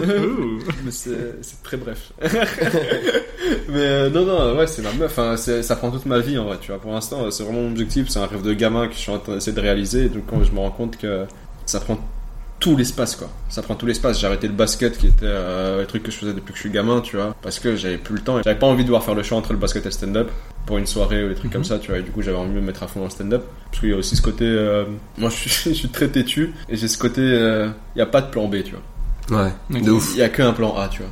Et si le plan A il fonctionne pas, eh ben on essaie d'améliorer le plan A, tu vois. Moi, à ouais, euh, je, je vais faire ça ou, ou, ou je finis à la rue, C'est quoi le plan B? Ton plan B, c'est le plan A. Ouais, exactement. C'est tes vidéos de coach. euh, Ouais, sur TikTok avec la petite musique et tout, tu vois. Tu connais avec les titres, hein, sous-titres en jaune et tout bien grand. Mais ouais, c'est ça, moi c'est ma vie, tu vois. Pour l'instant, actuellement, c'est ma vie. J'arrive un peu à en vivre et surtout. En fait, j'ai surtout fait ça parce que c'est un des trucs où je me dis, c'est cool parce qu'on reconnaît ton travail, tu vois. Ouais. Et, euh, et en fait, le stand-up, ça ment pas, quoi, tu vois. Genre- quand t'es, quand t'es musicien ou quand tu tu fais de la chanson ou quoi, il y a des gens, ils vont te dire, ah, c'est chouette, c'est sympa ce que tu fais, mais ils vont jamais écouter ce que, tu vois, ils ont, ils ont pas tes sons dans leur playlist Mhm. ou, ou en vrai, ils aiment pas trop ce que tu fais. Par contre, quand tu fais rire les gens, eh, qui fait semblant de rire, tu vois? À part en radio, qui fait semblant de rire Tu vois ce que je veux dire. On, on fait vraiment des blagues, et c'est honnête quoi, ça ment pas, et donc t'as une vraie valorisation du travail, pas financière, mais au moins t'as une vraie euh, Ouais. valorisation, valorisation euh, sentimentale quoi. Mais je crois même financièrement maintenant on commence à. Ça commence, mais il faut. On n'en vit pas, mais tu vois, Ouais, ça, ça, aide quoi. ça aide remplit bien. les trucs, Ouais, quoi. grave. grave. Tu vois, genre moi je sais que mon essence il a monté. Et je me bah, ça va, j'ai un chapeau qui va euh, mon Ouais, parce que t'habites pas Ça, très loin. parce que- Il a pas les mêmes, il a Moi, pas quand les je viens de Mons, connaissances, euh, il y, a des- y y a scènes qui me coûtent de l'argent. hein. Ouais, de ouf. hein. Ça, dépend de la scène, quoi. Fais du covoiturage, Ouais, du blablacar. T'imagines tu fais du blablacar pour aller jouer en B- à Bruxelles. Non, mais généralement, pour moi, quand j'ai un, un- une scène à Bruxelles, genre par exemple, bah, ce soir, je fais la première partie de Lorenzo, Ouais. j'ai 8 minutes, Mon trajet c'est une heure, donc je peux le jouer euh, sept fois, tu vois. Ouais. Et je vais faire ça, sept fois d'affilée où je chronomètre. Sur mon, mon volant, j'ai un petit chronomètre que je savais pas du coup à quoi ça servait, mais en fait c'est prévu pour les stand-uppers. il y a un chronomètre. je le lance 8 minutes, puis je le recoupe, je fais j'ai fait 8 minutes, je le recoupe, puis je repartis. Ah, mais j'ai vu la pub, euh, ça. C'est, Ouais. ça sert- je sais pas à, quoi son- ça sert au départ. C'est son. Ouais.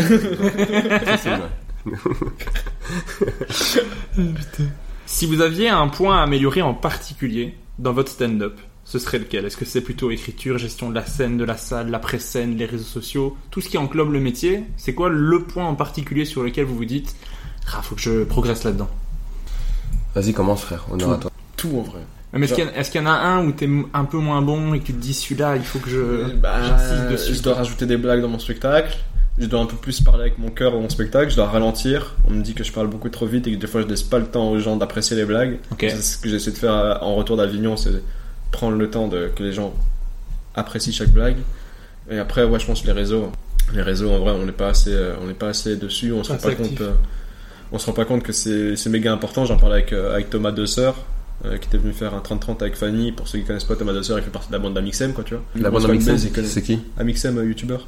Ok, je connais pas. Là, là, moi j'ai la ref. Ouais.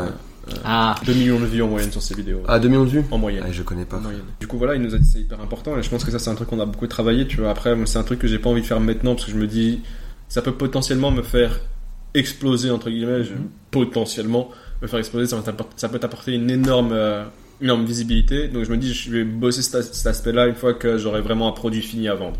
Ok. Genre, une fois que le spectacle, j'en serai fier et je me dis, ok, c'est bon là-dessus, euh, là, je vais me prendre. Je, vais, je vais focus internet et genre, j'ai plein de petites blagues euh, comme ça de one-line que je sais pas mettre dans mon spectacle.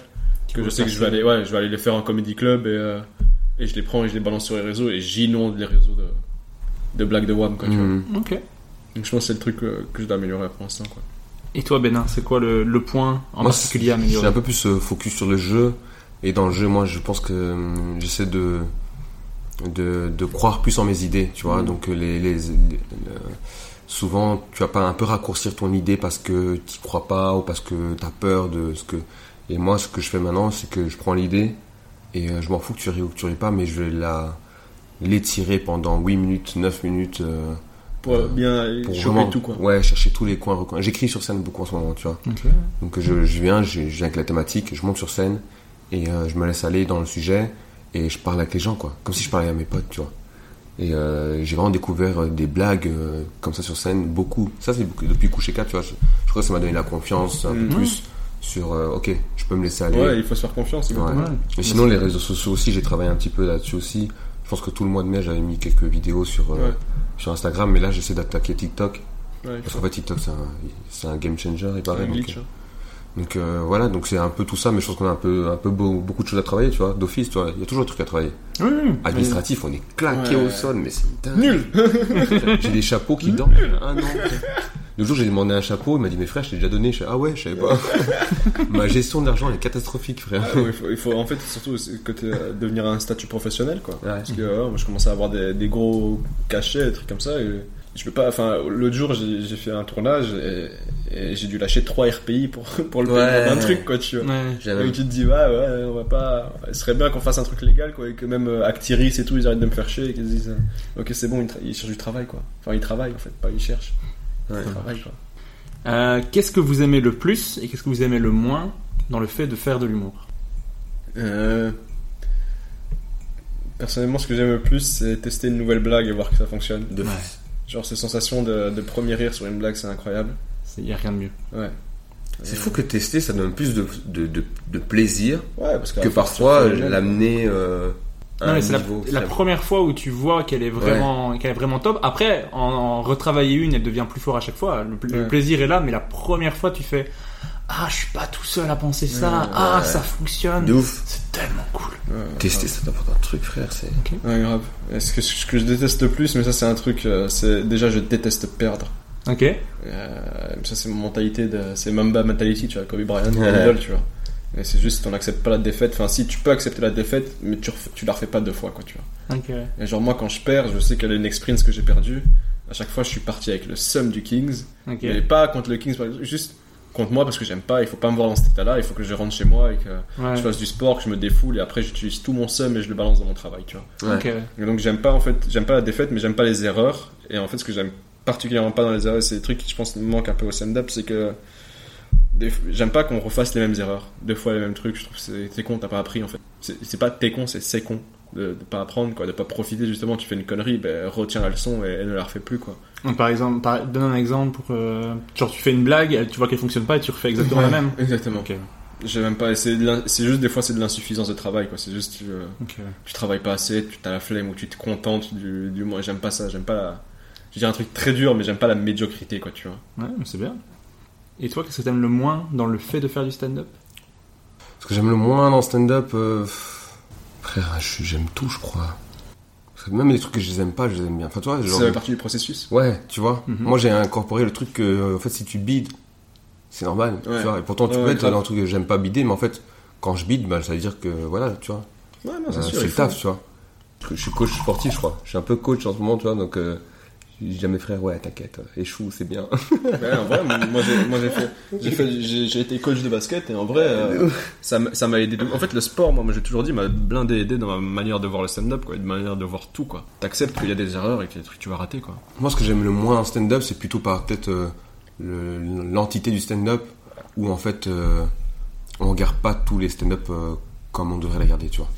J'ai l'impression. euh, ah, c'est dur cette phrase, hein, elle est bizarre. Hein. Elle est bizarre. Mais genre, je trouve que, par exemple, comme moi, euh, quand je suis arrivé dans le stand-up, je regardais pas forcément Guillermo, tu vois. Mhm. Ou je regardais pas forcément euh, euh, Vizorek, parce que c'est pas dans ma sphère, tu vois. Et je pense qu'il y a la même chose aussi euh, à l'inverse, où euh, ceux qui s'occupent des plateaux de, de comme les gens comme Vizorek ou autres, etc., ne regardent pas non plus le stand-up dans sa globalité, mais plutôt comme le stand-up.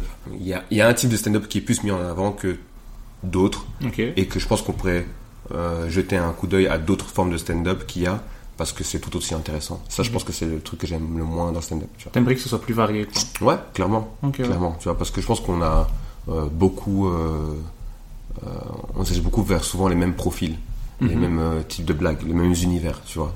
Et je pense qu'il y a moins de varier un peu plus, quoi. ce que je trouve un peu plus en France. tu vois. En France, je trouve que sur un plateau, tu peux facilement avoir un Paul Mirabel, Ouais. et puis tu vas avoir un Lénine Bunga qui est Ouais. totalement différent, puis tu auras, Mhm. euh, euh, comment elle s'appelle encore euh, Blanche, par exemple. Pas Blanche, mais euh, celle qui a fait quelques mu- euh, 30 minutes dans Humoristes du Monde.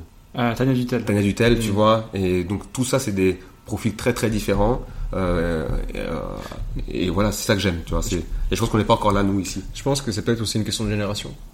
Je pense que c'est aussi en France, à Paris, ils ont géné- grandi. avec- Enfin, la génération actuelle, c'est une génération qui déjà, je pense, c'est beaucoup de gens qui viennent de banlieue et tout, qui ont l'habitude de se mélanger entre eux, qui ont Ouais. l'habitude de voir tout ça. Mais aussi, comme le, le stand-up est plus âgé chez eux, l'humour est plus âgé chez eux, bah forcément, il- ça s'est ouvert un peu plus tôt. Moi, je pense que c'est en train de se faire avec justement notre génération. On a plus de gens de, Moi, non, je plus de trouve- tous les bords et que ça, ça, ça va se faire step by step. Mais il faut que Moi, je trouve que non, je trouve que quoi. c'est différent. Je trouve que en Belgique, j'avais dit une fois, je trouve qu'on se rapproche plus du modèle canadien, québécois, pardon, euh, que du modèle euh, euh, de Paris. Tu vois, parce que comme tu as dit, à Paris, ils sont déjà mélangés de base. Mhm. Tu vois, ils ont un peu plus de, cette habitude de côtoyer plusieurs univers différents euh, dans un même endroit.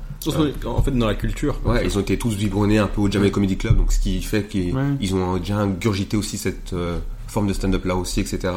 Et, et d'autres, parce qu'il y en a d'autres qui se créent, tu vois, il y a, le jour j'ai rencontré Lou, une humoriste Ouais, de, ouais, je vois, de, ouais, ouais. de Paris, Ouais. tu vois, qui parle Lou, du euh, fait qu'elle est... Ouais, Ouais. et qui parle du fait qu'elle est cuir, etc., tu vois. Et ça, c'est un tout autre univers encore, et j'ai j'ai grave rigolé. Alors que c'est un univers que je connais pas du tout, Ouais. tu vois. Et je me suis dit, putain, mais en fait, c'est bien qu'on soit ouvert à Ouais, plus de formes de stand-up, etc. Et euh, voilà, quoi, c'est ça que, que j'aime moins dans le stand-up. Ok. Ouais, c'est propre. C'est que ça l'est, ça l'est pas encore. C'est pas encore assez. On peut faire, on peut, euh, on peut améliorer ça. On quoi. peut clairement faire plus, ouais. Qu'est-ce que je peux vous souhaiter pour la suite de votre carrière? Des bides. Je t'en souhaite. C'est facile à voir, ça. On est sûr qu'on en aura. Euh, ben, d'avoir le One Piece, hein. D'aller au bout. Ça. Non, mais euh, en vrai, moi, ce qu'on peut me souhaiter, c'est quoi? C'est c'est ouais, de continuer à travailler comme on le fait, tu vois. Continuer à déjà nous améliorer sur ce que tu as dit tout à l'heure, tu vois, sur, sur ce qu'on a dit tout à l'heure, de les, les points qu'on a améliorés, ben les améliorer et, euh, et se faire connaître euh, de la manière qui sera qui sera la bonne pour nous et pouvoir juste vivre de notre passion, tu vois. juste euh, kiffer sur scène et nous amuser. Mm. Je crois que le plus important, c'est vraiment ça, c'est passer un putain de bon moment avec un public euh, sur scène. Et après, euh, selon la qualité du moment, bah, t'auras, t'auras ce que tu mérites euh, ensuite, quoi. Ouais, moi je pense la même chose. Hein. Kiffer sur scène, je pense que c'est important. En vrai, ça peut paraître bateau, mais euh, c'est quand même méga important. Moi, je dirais de pas perdre la flamme, quoi. Ouais. Juste de pas perdre euh, cette envie, ce... l'envie d'avoir envie. Hop là, je suis aussi chanteur. Ouais, disons. Waouh. ouais, non, pas perdre cette envie, quoi. Pas perdre cette hargne. Et pas que ça me ronge. Te ronge, carrément. Ouais, faut pas que ça me ronge. Ouais, des fois, ça te ronge dans ce milieu. Hein. Ouais, ouais. Mais même tout en général, parce que Ouais. je suis très exigeant et je sais que je peux m'auto-ronger, quoi. Tu vois. Ouais, j'aime que toi. Ouais. Ouais, on est des jumeaux. je Ouais, crois. mais je, je pense que c'est un truc de stand-upper qui n'arrête pas. Je crois Ouais. tous ça. Moi, j'ai arrêté euh, tout le mois de janvier cette année. Ouais? Ouais, t'as fait une Parce pause, que, ouais, j'étais trop rongé par le stand-up. Et genre, j'ai arrêté, j'ai repris, je fais, ok, c'est bon. Là, je me sens revivre, tu vois. Et je me suis dit, vas-y, rekiffe. Ouais, mais moi, c'est. C'est fou, hein. Moi, c'est physique, genre, enfin, je fais de l'eczéma à cause du stress. Enfin, mon médecin me l'a dit, c'est Ah à ouais, cause du stress, chaud. quoi, tu vois. J'ai, à Avignon, j'ai eu des poussées de, Ouais. d'eczéma, c'était abusé. Dès que je suis rentré, c'est parti, quoi. Non, c'était le, c'était pas le sable, le- l'incendie qu'il y a eu là-bas et tout. Non, non. Et est-ce que en plus du stand-up, vous aimeriez faire d'autres choses? Par exemple, t'as fait un clip, Ouais, le clip de Endetté. ah, c'était incroyable. Je le place quand même dans l'interview. Allez voir, on est bientôt à 1500 vues sur YouTube. Est-ce que vous avez envie d'autre chose que du stand-up? Parce que, par exemple, moi, je sais que personnellement, si j'avais que le stand-up, je suis ultra heureux. Si j'arrive à faire ça, ouais, ouais. ultra heureux. Je fais jamais de cinéma, je m'en fous. Je fais jamais de pièces de théâtre, je m'en fous. Après, si, tu vois, dans 10 ans, on me propose un rôle, je vais pas faire le gars qui veut pas euh, du tout. Mais si on me propose jamais, mais que je, dans le stand-up, je, je fais quelque chose que, dont je suis fier, aucun problème avec ça. C'est pas un truc qui m'attire Ouais, tant que ça, exact. personnellement. T'as, pas forcément d'autres envies, ouais. Moi, je, je, euh, je, je- je suis presque sûr que je vais faire un film documentaire. Ok. Sur Ouais. what? Pas sur moi, non. Sur quelqu'un dans mon entourage, mais, euh, Ouais, ouais. Mais on a discuté, je suis d'accord que tu le fasses sur moi, c'est ça. Je t'aime, Régis. Il est temps que le monde le sache. Ce sera ça le titre. Grave. Ah, ça me va. On s'est rencontrés autour d'un micro Tout a commencé. à midi. Euh, Déjà, en fait, je m'ennuie très vite. Ok. Donc j'ai besoin de, de changer, de pas tout le temps faire la même chose. C'est pour ça que j'écris la série, c'est pour ça que j'ai fait les parodies et tout. Mais après les parodies, c'est vraiment, enfin la parodie là qu'on a fait, je dis les parce que j'en ai plein d'autres qui sont en, en écriture, en préparation, en pré-prod, en truc. Donc euh, il y en a trois autres sur le feu. Ouais. Ok. Et, euh, et en fait, c'est parce que j'adore ça. En vrai, ça me fait juste kiffer quoi. Et en fait, j'ai juste envie de me faire kiffer surtout. Mais euh, ouais, je me vois faire plein d'autres choses parce que voilà, comme pour le basket, j'aime bien voir, pas juste me concentrer sur un axe de vue, tu vois. J'aime bien avoir euh, plusieurs points de vue différents. Ouais. Donc voir un peu le truc. J'ai fait de la régie pour des spectacles, pour des, pour des, pour des tournages, pour des trucs comme ça. Parce que je pense que ça me permet de mieux comprendre le truc et de mieux maîtriser l'art si je fais justement tout. Mais Et la, pas me faire chier quoi. votre parodie, elle était trop cool. hein. Eh, franchement, et il faut le dire hein, dans ce podcast, le, le flow qu'a Dena dans la parodie, mais il est incroyable. Après, J'étais. le flow, le, le flow, on, on s'est calé sur le truc de PNL. Ah ouais, mais Donc même. c'est c'est la Ouais, on n'a pas vrai. trop de, de, de mérite à prendre on a vraiment fait la même chose que PNL c'est le même rythme c'est les mêmes rimes que c'est pour te dire Mais, à quel ouais, point mais j'étais- été- mais j'étais surpris que Dena le tienne, tu vois. Ouais, ça, a été- Et, c'est- euh, ça n'a pas été facile. Pour nous, aucun de nous deux, ça a été facile. Il y avait des trucs où on galérait, on a dû refaire plusieurs fois en Ah, prise. c'est trop et tout, La magie, la magie du studio, on va pas cramer. ouais. Mais je peux t'assurer que si on l'a fait en live, ça sera pas le même résultat. Moi, j'avais juste pas les refs, tu vois. Ouais. J'ai Ah. vu les commentaires, c'est- ah, c'est par rapport à PNL. Qu'est-ce que c'est Ah putain, c'est vrai, t'as pas la logique. Et un podcast aussi, moi j'ai fait un podcast aussi. Ah ouais Des podcasts, je pense. Et moi, après le stand-up, j'aimerais Mais bien faire pas- de la musique. Pas des podcasts drôles. Ah ouais. Ok. Ouais, sur des sujets un Sérieux, peu. quoi. Ouais, très, C'est- très- ça, tu m'appelles, je viens. c'est mon côté très sérieux. Je- Mili- Ok. militanti- militant comme je suis, je viens. Ah, c'est pas militant. Ah ben, je viens pas. Non, si tu, mais si tu voudrais parler de quel sujet, par exemple? Là, j'ai un podcast. Dis-moi, c'est euh, c'est quoi Dites-moi si c'est une bonne idée. J'ai un podcast parce que moi j'aime bien les vieux, tu vois. J'aime bien les vieux. Ouais. Parce que dans mon- Une petite explication derrière, tu vois. J'ai une sugar mommy. Non, je- mais- mais, euh, non, mais parce qu'en fait, je trouve qu'ils sont super intéressants ces gens-là. Ah, Tu vois? Et donc, moi, j'aimerais bien faire un petit podcast de quelques épisodes où je rencontre euh, des personnes. Et euh, je crois que je, je, je l'appeler avant la retraite. Parce que moi, j'ai un parcours à faire avant la retraite. Ah, et moi, eux, ils ont un parcours avant la Moi, je retraite. l'écouterais. Je trouverais ça Ah, cool. mal, ouais. Parce que moi, je me suis déjà dit que je voudrais faire un épisode de podcast genre avec ma grand-mère. Mais je me suis dit, ça n'a rien à voir avec mon podcast, tu vois. Ouais. Je vais pas lui parler de stand-up et je suis même pas sûr qu'elle connaît le Mais terme, tu vois. Bah, tu sais, quand c'est arrivé à mon taf, il y a pas mal de vues qui viennent parce qu'en fait, ils savent pas comment utiliser leur appareil, leur appareil et tout, Mhm. tu vois. Et euh, je discute tout le temps avec eux de leur passé. Et je trouve ça trop intéressant. Ah, grave, hein. Et je fais, vas-y, je fais un épisode de genre 9 épisodes, Ouais, je pense que c'est, 9 vieux différents, tu c'est vois. vachement une bonne idée. Ouais, non, de ouf. D'office. Ils racontent leurs regrets et tout. Je viendrai d'ici 30-40 ans, du coup, mais. Ado. Faut juste clairement les relancer pour qu'ils fassent De l'épisode parce que sinon tu vas rater des opportunités. Euh, je devais enregistrer avec Albert, mais finalement euh, Il est décédé. à son âme. il a fait chaud. je lui ai dit de s'hydrater jusqu'à la semaine prochaine. Grave. Ça chaud. Marche. Je vais euh, terminer l'interview avec l'interview name dropping. Ah, la fameuse. J'attendais ça. J'ai peur de ça. J'attendais, moi. Alors donc je vais vous demander à chaque fois de me donner un humoriste pour chaque catégorie. Chacun, chacun, chacun à votre tour, mais vous devez vous limiter à chaque fois pour chaque catégorie à une personne, peu importe, homme, femme, québécois, suisse, allemand, portugais, allez dans tous les sens, mais vous devez vous limiter à une seule personne. Ok. L'humoriste le plus sympa que vous avez rencontré. C'est un milieu de connards. Euh... non, euh, je sais qu'il y a une personne qui a vraiment la main sur le cœur, putain. Et là, ça fait de moi le connard parce que je me rappelle pas. Ouais, de ouf, frère. Mais à chaque fois, on se dit, putain, cette personne est tellement gentille. Je sais pas comment te dire parce que c'est moi. Imagine. Non, je réfléchis, si tu peux meubler, n'hésite pas. Ah, ok, bah. Moi, je cherchais un en Belgique parce que je peux pas, je peux pas dire Dolino à, tous les, à, tout- à toutes Bah, les réponses. tu tu vois. peux, tu peux. Je peux dire Dolino à toutes les réponses Bah si c'est lui qui est ta réponse pour tout, ouais. Les gars, moi, mon mot le plus sympa, c'est c'est Dolino. hein. Personne m'a jamais accueilli comme ça, frère. C'est mon frère, frère. Genre, c'est le sang. Genre, euh, je l'aime. Dolino, si tu m'entends, je t'aime. J'espère qu'il l'entendra. Ouais, je suis sûr qu'il entend. On dit ça avec des voix graves, c'est bizarre. Adèle, il est en réflexion. Allez, la réflexion, il, veut absolument que ce soit la bonne personne qui Mais parce que je sais qu'il y a une personne, euh, on en parle à Mais chaque c'est quoi fois. sympa, dit, en fait Putain, il a vraiment la main sur le, le plus cœur. sympa, le plus gentil, celui euh, qui euh, dégage ce côté euh, sympa, euh, qui vous met à l'aise et tout. euh. Moi, par exemple, c'est facile, mais c'est Yacine Bellous.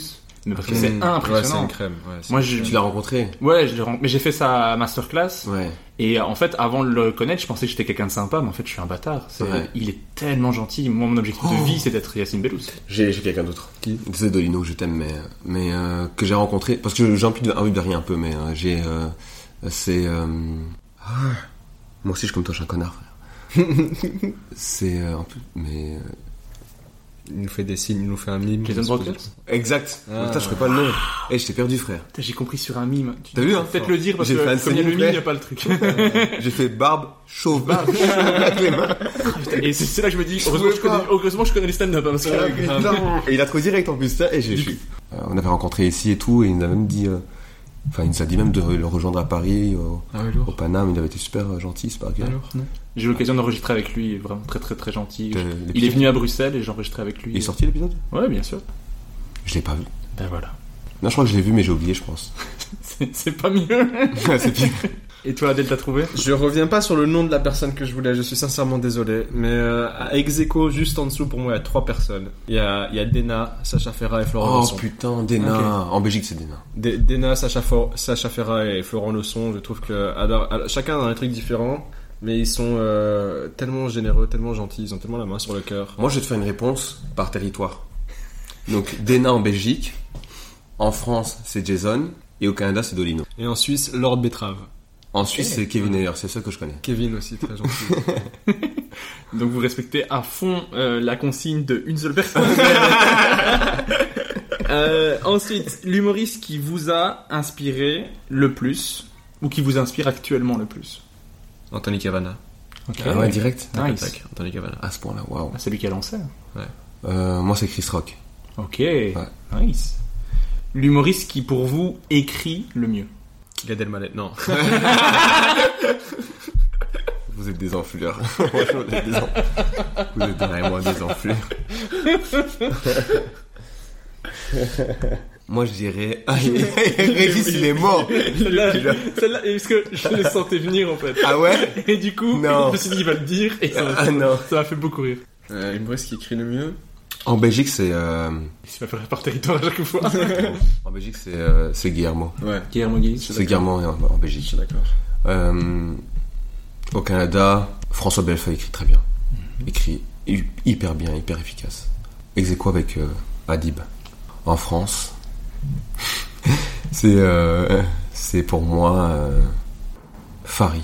Dans son nouveau spectacle, je trouve, euh, enfin qui, qui sort dans quelques mois dans les salles, mais j'ai vu en préparation au, au Madame Sarfati et, et ailleurs, en première partie de, de Jason Brokers notamment. Et Fari, je trouve que ce qu'il amène comme, an- comme angle euh, ce qu'il aime comme sujet et comment il les traite. Je trouve ça super bien écrit et, et bi- et bien fait. Il a mis un 30 minutes ici il y a pas longtemps sur YouTube qui Eh est ben, je, suis, je suis dégoûté ce 30 minutes parce qu'il est, il est pas, représentatif. il est pas, il est Ouais. pas à la cheville de ce que j'ai vécu en, salle de spectacle deux fois. Thomas Wiesel. Ok. Thomas Wiesel parce qu'il a en fait il écrit des spectacles qui sont très très forts et surtout en fait il a une cadence d'écriture et de qualité que je pense personne n'arrive à suivre. Il pond des mèmes, des blagues sur la politique et des trucs H24 et le gars il a pas spécialement une très très longue carrière mais il a déjà 3-4 spectacles euh, Mais dans les pattes quoi tu vois. très productif. Il est productif avec une, quali- avec une qualité assez ouf quoi en fait. L'humoriste qui pour vous joue le mieux. En France, j'ai vu euh, Panayotis. il en a marre hein, de mon, mon nouveau jeu. J'ai changé les règles du jeu. Panayotis Pasco, j'ai vu en spectacle et euh, il joue super bien. Mais vraiment, c'est tellement bien joué. Mais c'est. Tu as vu un peu le spectacle ou pas? J'ai pas encore vu. Non, Ah, j'ai vu, j'ai vu un, un passage quand je suis allé voir au Madame Sarfati. Ouais. Il m'a vraiment impressionné. Ouais, franchement, il en plus, il avait été gentil. il m'avait- envoyé un message, il m'a il m'a envoyé les places et tout. euh. Ah. Parce que j'avais acheté en fait un billet et j'avais Ok. pas su me rendre à la date. Et puis j'ai fait, écoute, frère, Ok. ouais. Il était super gentil et franchement, j'ai pris une claque de jeu. En Belgique, Dena joue hyper bien aussi, mais Adèle aussi. Vraiment. Euh... Ah, c'est vrai, non, frère, non, t'as t'as un, t'as un vrai jeu.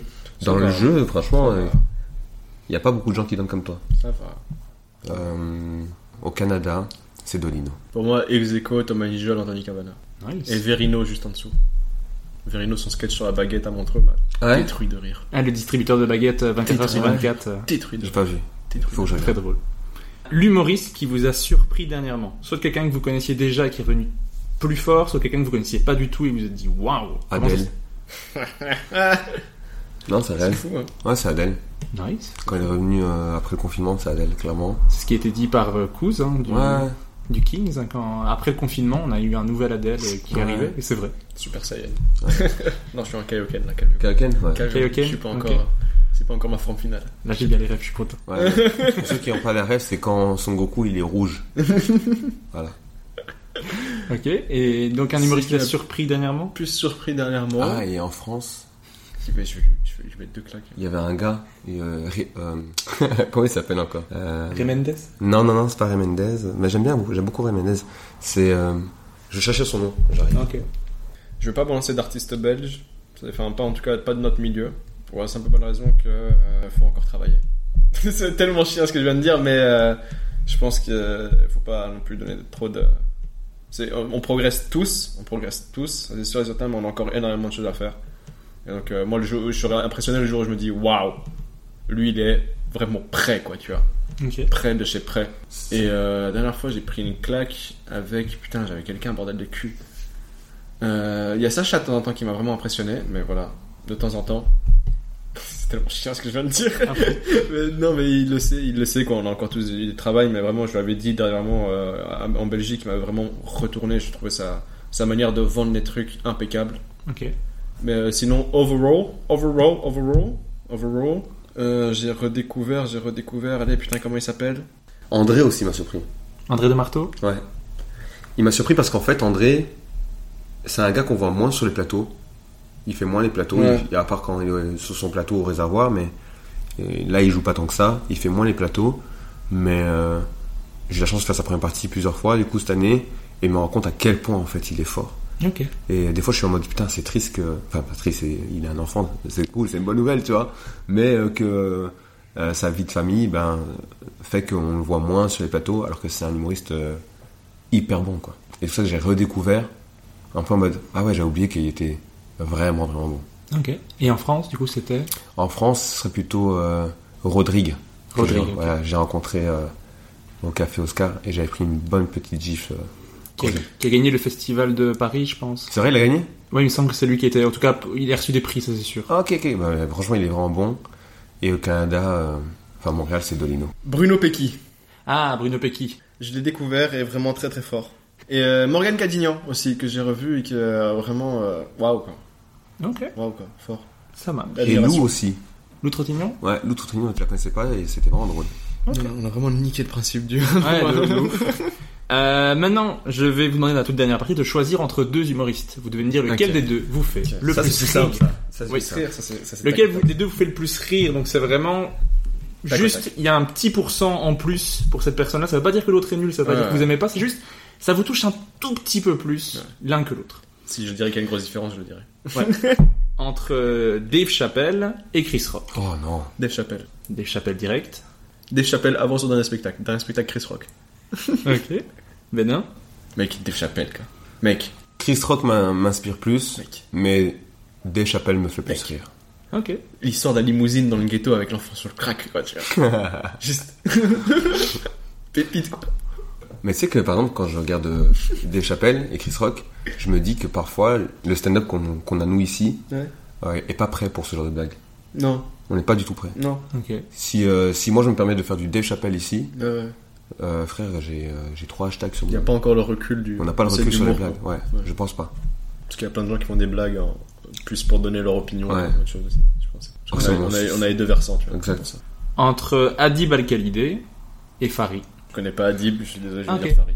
Ah, mais c'est... Voilà, par, euh, parce que Mais je le connais pas. À part te conseiller de regarder Adib parce que Je c'est probablement le meilleur point. Ok. Très bien, je vais checker. Il y a les à, à voir absolument sur Netflix les euh, le- son passage dans les humoristes du monde. T'as un 30 minutes à, à profiter et moi je trouve que c'est le meilleur en fait. Ok. Il est impressionnant. Il y a aussi euh, un spectacle complet sur YouTube qui s'appelle Je t'aime, mais qui est plus vieux. C'est son premier spectacle. D'abord regarder le Netflix et après aller regarder d'autres trucs. Parce que c'est plus, c'est plus jeune, quoi. Je suis pas fan de Je t'aime, non. Mais c'est son premier spectacle. Ah, c'est normal. Euh, moi je dirais euh, Adib euh, avant cette année et cette année-ci Farid. Entre Shirley Soignon et Guillermo Guise. Guillermo. Guillermo, ouais. Après Charles, Charles Soignon, j'aimerais bien voir son nouveau spectacle aussi, tu vois. Il est Ouais. incroyable. C'est ça que j'aimerais voir en fait. C'est une claque. Tu vois, donc, C'est- on- du coup, on juge pas de la bonne manière Ouais, parce parce qu'en vrai, a- tu on vois, a on a vu un spectacle et pas l'autre, Ouais, ouais. tu vois. Mais on ira voir quand elle passe à Bruxelles. Avec plaisir. Je- Passe en octobre. Bah, Charles, si tu veux que je fasse la première partie, tu peux m'envoyer un petit Voilà. message. On appelle, on appelle ça une bénin. Ouais. C'est se placer pour faire 5 minutes Sur partout. Instagram, c'est. Attends, je pas fini. Sur Instagram, c'est comme le pays. Ouais. Là, j'ai fini. Entre Serine Ayari et Fanny Ruet. Cyril. Ouais, rien. Cyril. Je suis plus en, en vibe sur l'énergie et tout de. Mais j'ai commencé, j'ai à Fanny- capter un peu Fanny. Fanny, Fanny, en fait, un, un, en plus, j'ai- Fanny, j'ai pas vu son spectacle, Cyril non plus, tu vois. Fanny écrit hyper bien. Mais Cyril le vend tellement mieux, en fait, tu vois. Ah ben, Elle moi- vend ses blagues tellement mieux. Moi, j'ai C'est un style. J'ai vu les deux, hein, plus ou moins sur du long, sur de long euh, euh, timing. Donc, euh, j'irai euh, Sérine sur un petit set. Un 10-12 ou Ouais, quoi. mais sur un spectacle, je préférais peut-être voir Fanny. Hmm. Pour l'instant. C'est normal parce que Fanny a, a plus de kilométrage de son spectacle, alors que Sérine est encore en construction et qui est très bien d'ailleurs, je l'ai vu, il est vraiment très bien. Entre euh, Dena et Inojp. Oh là là, le pire choix. Oh, t'es chiant. Pire choix qui existe, quoi. Putain, tu Entre ton père et ta mère, tu vois Oh quoi, là tu vois. là, oh là là là là là là. C'est vraiment ça. Pour moi, c'est vraiment ça parce Ouais, que, ça. genre, pour moi, Oh là Dena, là. c'est celle à qui j'ai commencé le stand-up, tu vois. Genre, euh, on est liés, nos noms se- sur scène, on, on tremble à chaque fois qu'on dit Dena, Bénin. Euh, on se retourne tous les deux parce qu'on entend, on a l'impression d'entendre notre nom. J'ai cru le public se retourner, j'ai fait alors Bénin. Tu vois, donc on est, euh, je suis vraiment lié fort avec Dena et je l'aime beaucoup. Et puis Ino, ben, il a même, c'est un Rwandais comme moi, il a, il a une histoire qui raconte sur scène qui me parle beaucoup. Mm. Euh, il a fait Montréal, on a beaucoup discuté. on- C'est mon coach, des fois, il, Ouais, mais c'est juste un petit rire de plus. Mais qui me fait plus rire, euh, ouais, je vais aller sur Ino parce que parce qu'il a, il a des thématiques qui vont me chercher euh, dans dans mes tripes quoi. Ok. Dena, parce que en- pour moi les spectacles se valent, mais euh, j'ai passé plus de temps en dehors avec Dena et mon dieu, j'ai jamais autant rigolé avec une personne. Putain moi aussi, putain l'autre jour j'ai rigolé tellement avec J'ai elle. jamais autant rigolé avec une Vous personne. savez que Dena a peur des euh, de Michael Jackson. Putain, qu'il allait dire une dinguerie. Quelle a peur de Michael Jackson. Elle a une Michael Jackson phobie, je comprends pas frère. Mais elle vous expliquera un jour. Je te jure, elle est trop drôle. Elle est trop drôle.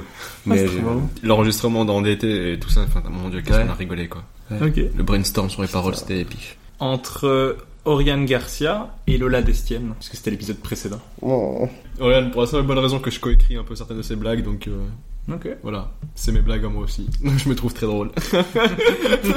J'aime les deux, j'aime beaucoup les deux, mais je veux dire Lola parce qu'elle a une folie désordonnée comme ça sur scène que Mm. j'aime beaucoup et j'ai j'ai un peu de me, j'ai l'impression de Tu te reconnais Ouais. Tu dis je suis pas le seul. ouais, exact. J'aime beaucoup, ça me parle trop, tu vois, ça me dit, ah ouais, on dirait qu'elle hésite à chaque phrase et je ah bah ouais. Entre Florent Lausson et Gaëtan Delferrière. Oh là là là là là là. Florent. Gaëtan. Parce que j'ai pas vu Harry Potter et donc du coup je... Ah.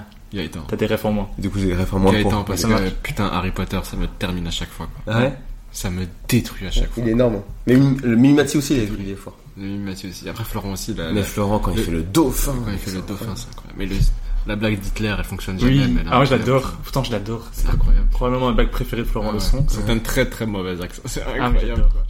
Et dernier choix, entre Lorenzo Mancini et Sacha Ferra. Qui me fait le plus rire Ouais. Putain, alors, sur scène, Sacha, Lorenzo en dehors. Ah, moi, c'est l'inverse. Euh, Sacha est très très drôle en dehors, mais vous avez pas vu Lorenzo à Avignon en soirée, les gars. Lorenzo à Avignon, Ah, putain. il s'est révélé comme étant quelqu'un de vraiment très très drôle. Ça marche. Ah, ouais. Il a niqué son image d'architecte, Ah la ouais lunette et tout, quoi. Tu vois, vraiment, j'étais en mode, waouh. Alors que Sacha avait déjà mis la barre très très haute, hein. Ouais. Mais Lorenzo, en fait, comme il nous a surpris, on s'attendait pas du tout à ça. J'étais en mode, waouh, quoi, tu vois. Ça marche. Ah, du coup, moi, l'inverse, parce que j'étais- pas à Avignon. Donc, euh, je, je, pouvais pas, je pouvais pas témoigner de ça. Ça marche. Et la dernière question que je pose toujours dans chaque épisode, c'est qui est-ce que vous voudriez entendre dans le prochain épisode? Peu importe qu'il soit connu, pas connu, juste quelqu'un de drôle, c'est le seul critère pour être dans le podcast. Euh, ouais, par rapport, parce que j'ai envie d'écouter mes idoles. Donc, euh, Anthony Cavana. Felleg, euh, je doute qu'il passera, mais, parce que Algérien. Anthony Cavana, j'ai déjà essayé plusieurs fois. C'est vrai? J'espère l'avoir un... Il y a moyen, tu crois? Il y a, il y a toujours moyen. Ouais. J'ai eu Adi- moi, depuis que j'ai eu Adibal Khalidé, je pense que tout est Mm. possible. Ah ouais? Ouais, moi j'essaie tout le monde. T'as bien raison. Il envoie. C'est Dave, le, Dave Chappelle me répond pas, par exemple. c'est le témoin de Jéhovah des podcasts. Et toi, Léna Euh, alors, euh, en Belgique, j'aimerais qu'on puisse entendre. c'est mon running gag, c'est bon là. Euh... faut que ce soit un running gag, il faut que ce soit drôle, mec. Ouais. Euh, non, mais j'aimerais bien entendre euh, euh, Dolino euh, au Canada, Ray Mendes en France. Ce serait intéressant. Et en Belgique, j'aimerais bien entendre euh, euh, Sarah Lélé, tiens, pourquoi pas. Ah, ok. Ou Laetitia Mampaka plutôt. Pour le moment, je n'ai encore vu aucune des deux. Ouais, Laetitia Mampaka serait super intéressant. Bah, merci beaucoup. Vous Merci avez répondu à, toutes mes questions. Merci d'avoir pris le temps. C'était vraiment cool. Ça fait un plaisir. On a bien ri. euh, On a bien rigolé. Ouais, vraiment. Ça marche. Merci à tous. Oui, pas autre. À plus.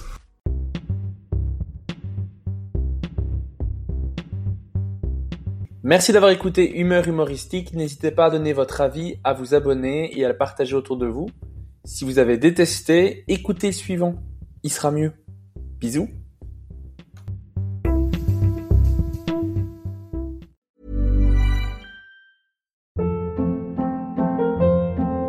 Hold up. What was that? Boring. No flavor. That was as bad as those leftovers you ate all week. Kiki Palmer here, and it's time to say hello to something fresh and guilt-free. Hello Fresh. Jazz up dinner with pecan-crusted chicken or garlic butter shrimp scampi. Now that's music to my mouth. Hello Fresh. Let's get this dinner party started. Discover all the delicious possibilities at hellofresh.com.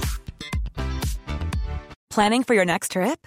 Elevate your travel style with Quince. Quince has all the jet setting essentials you'll want for your next getaway, like European linen, premium luggage options, buttery soft Italian leather bags, and so much more. And is all priced at 50 to 80% less than similar brands.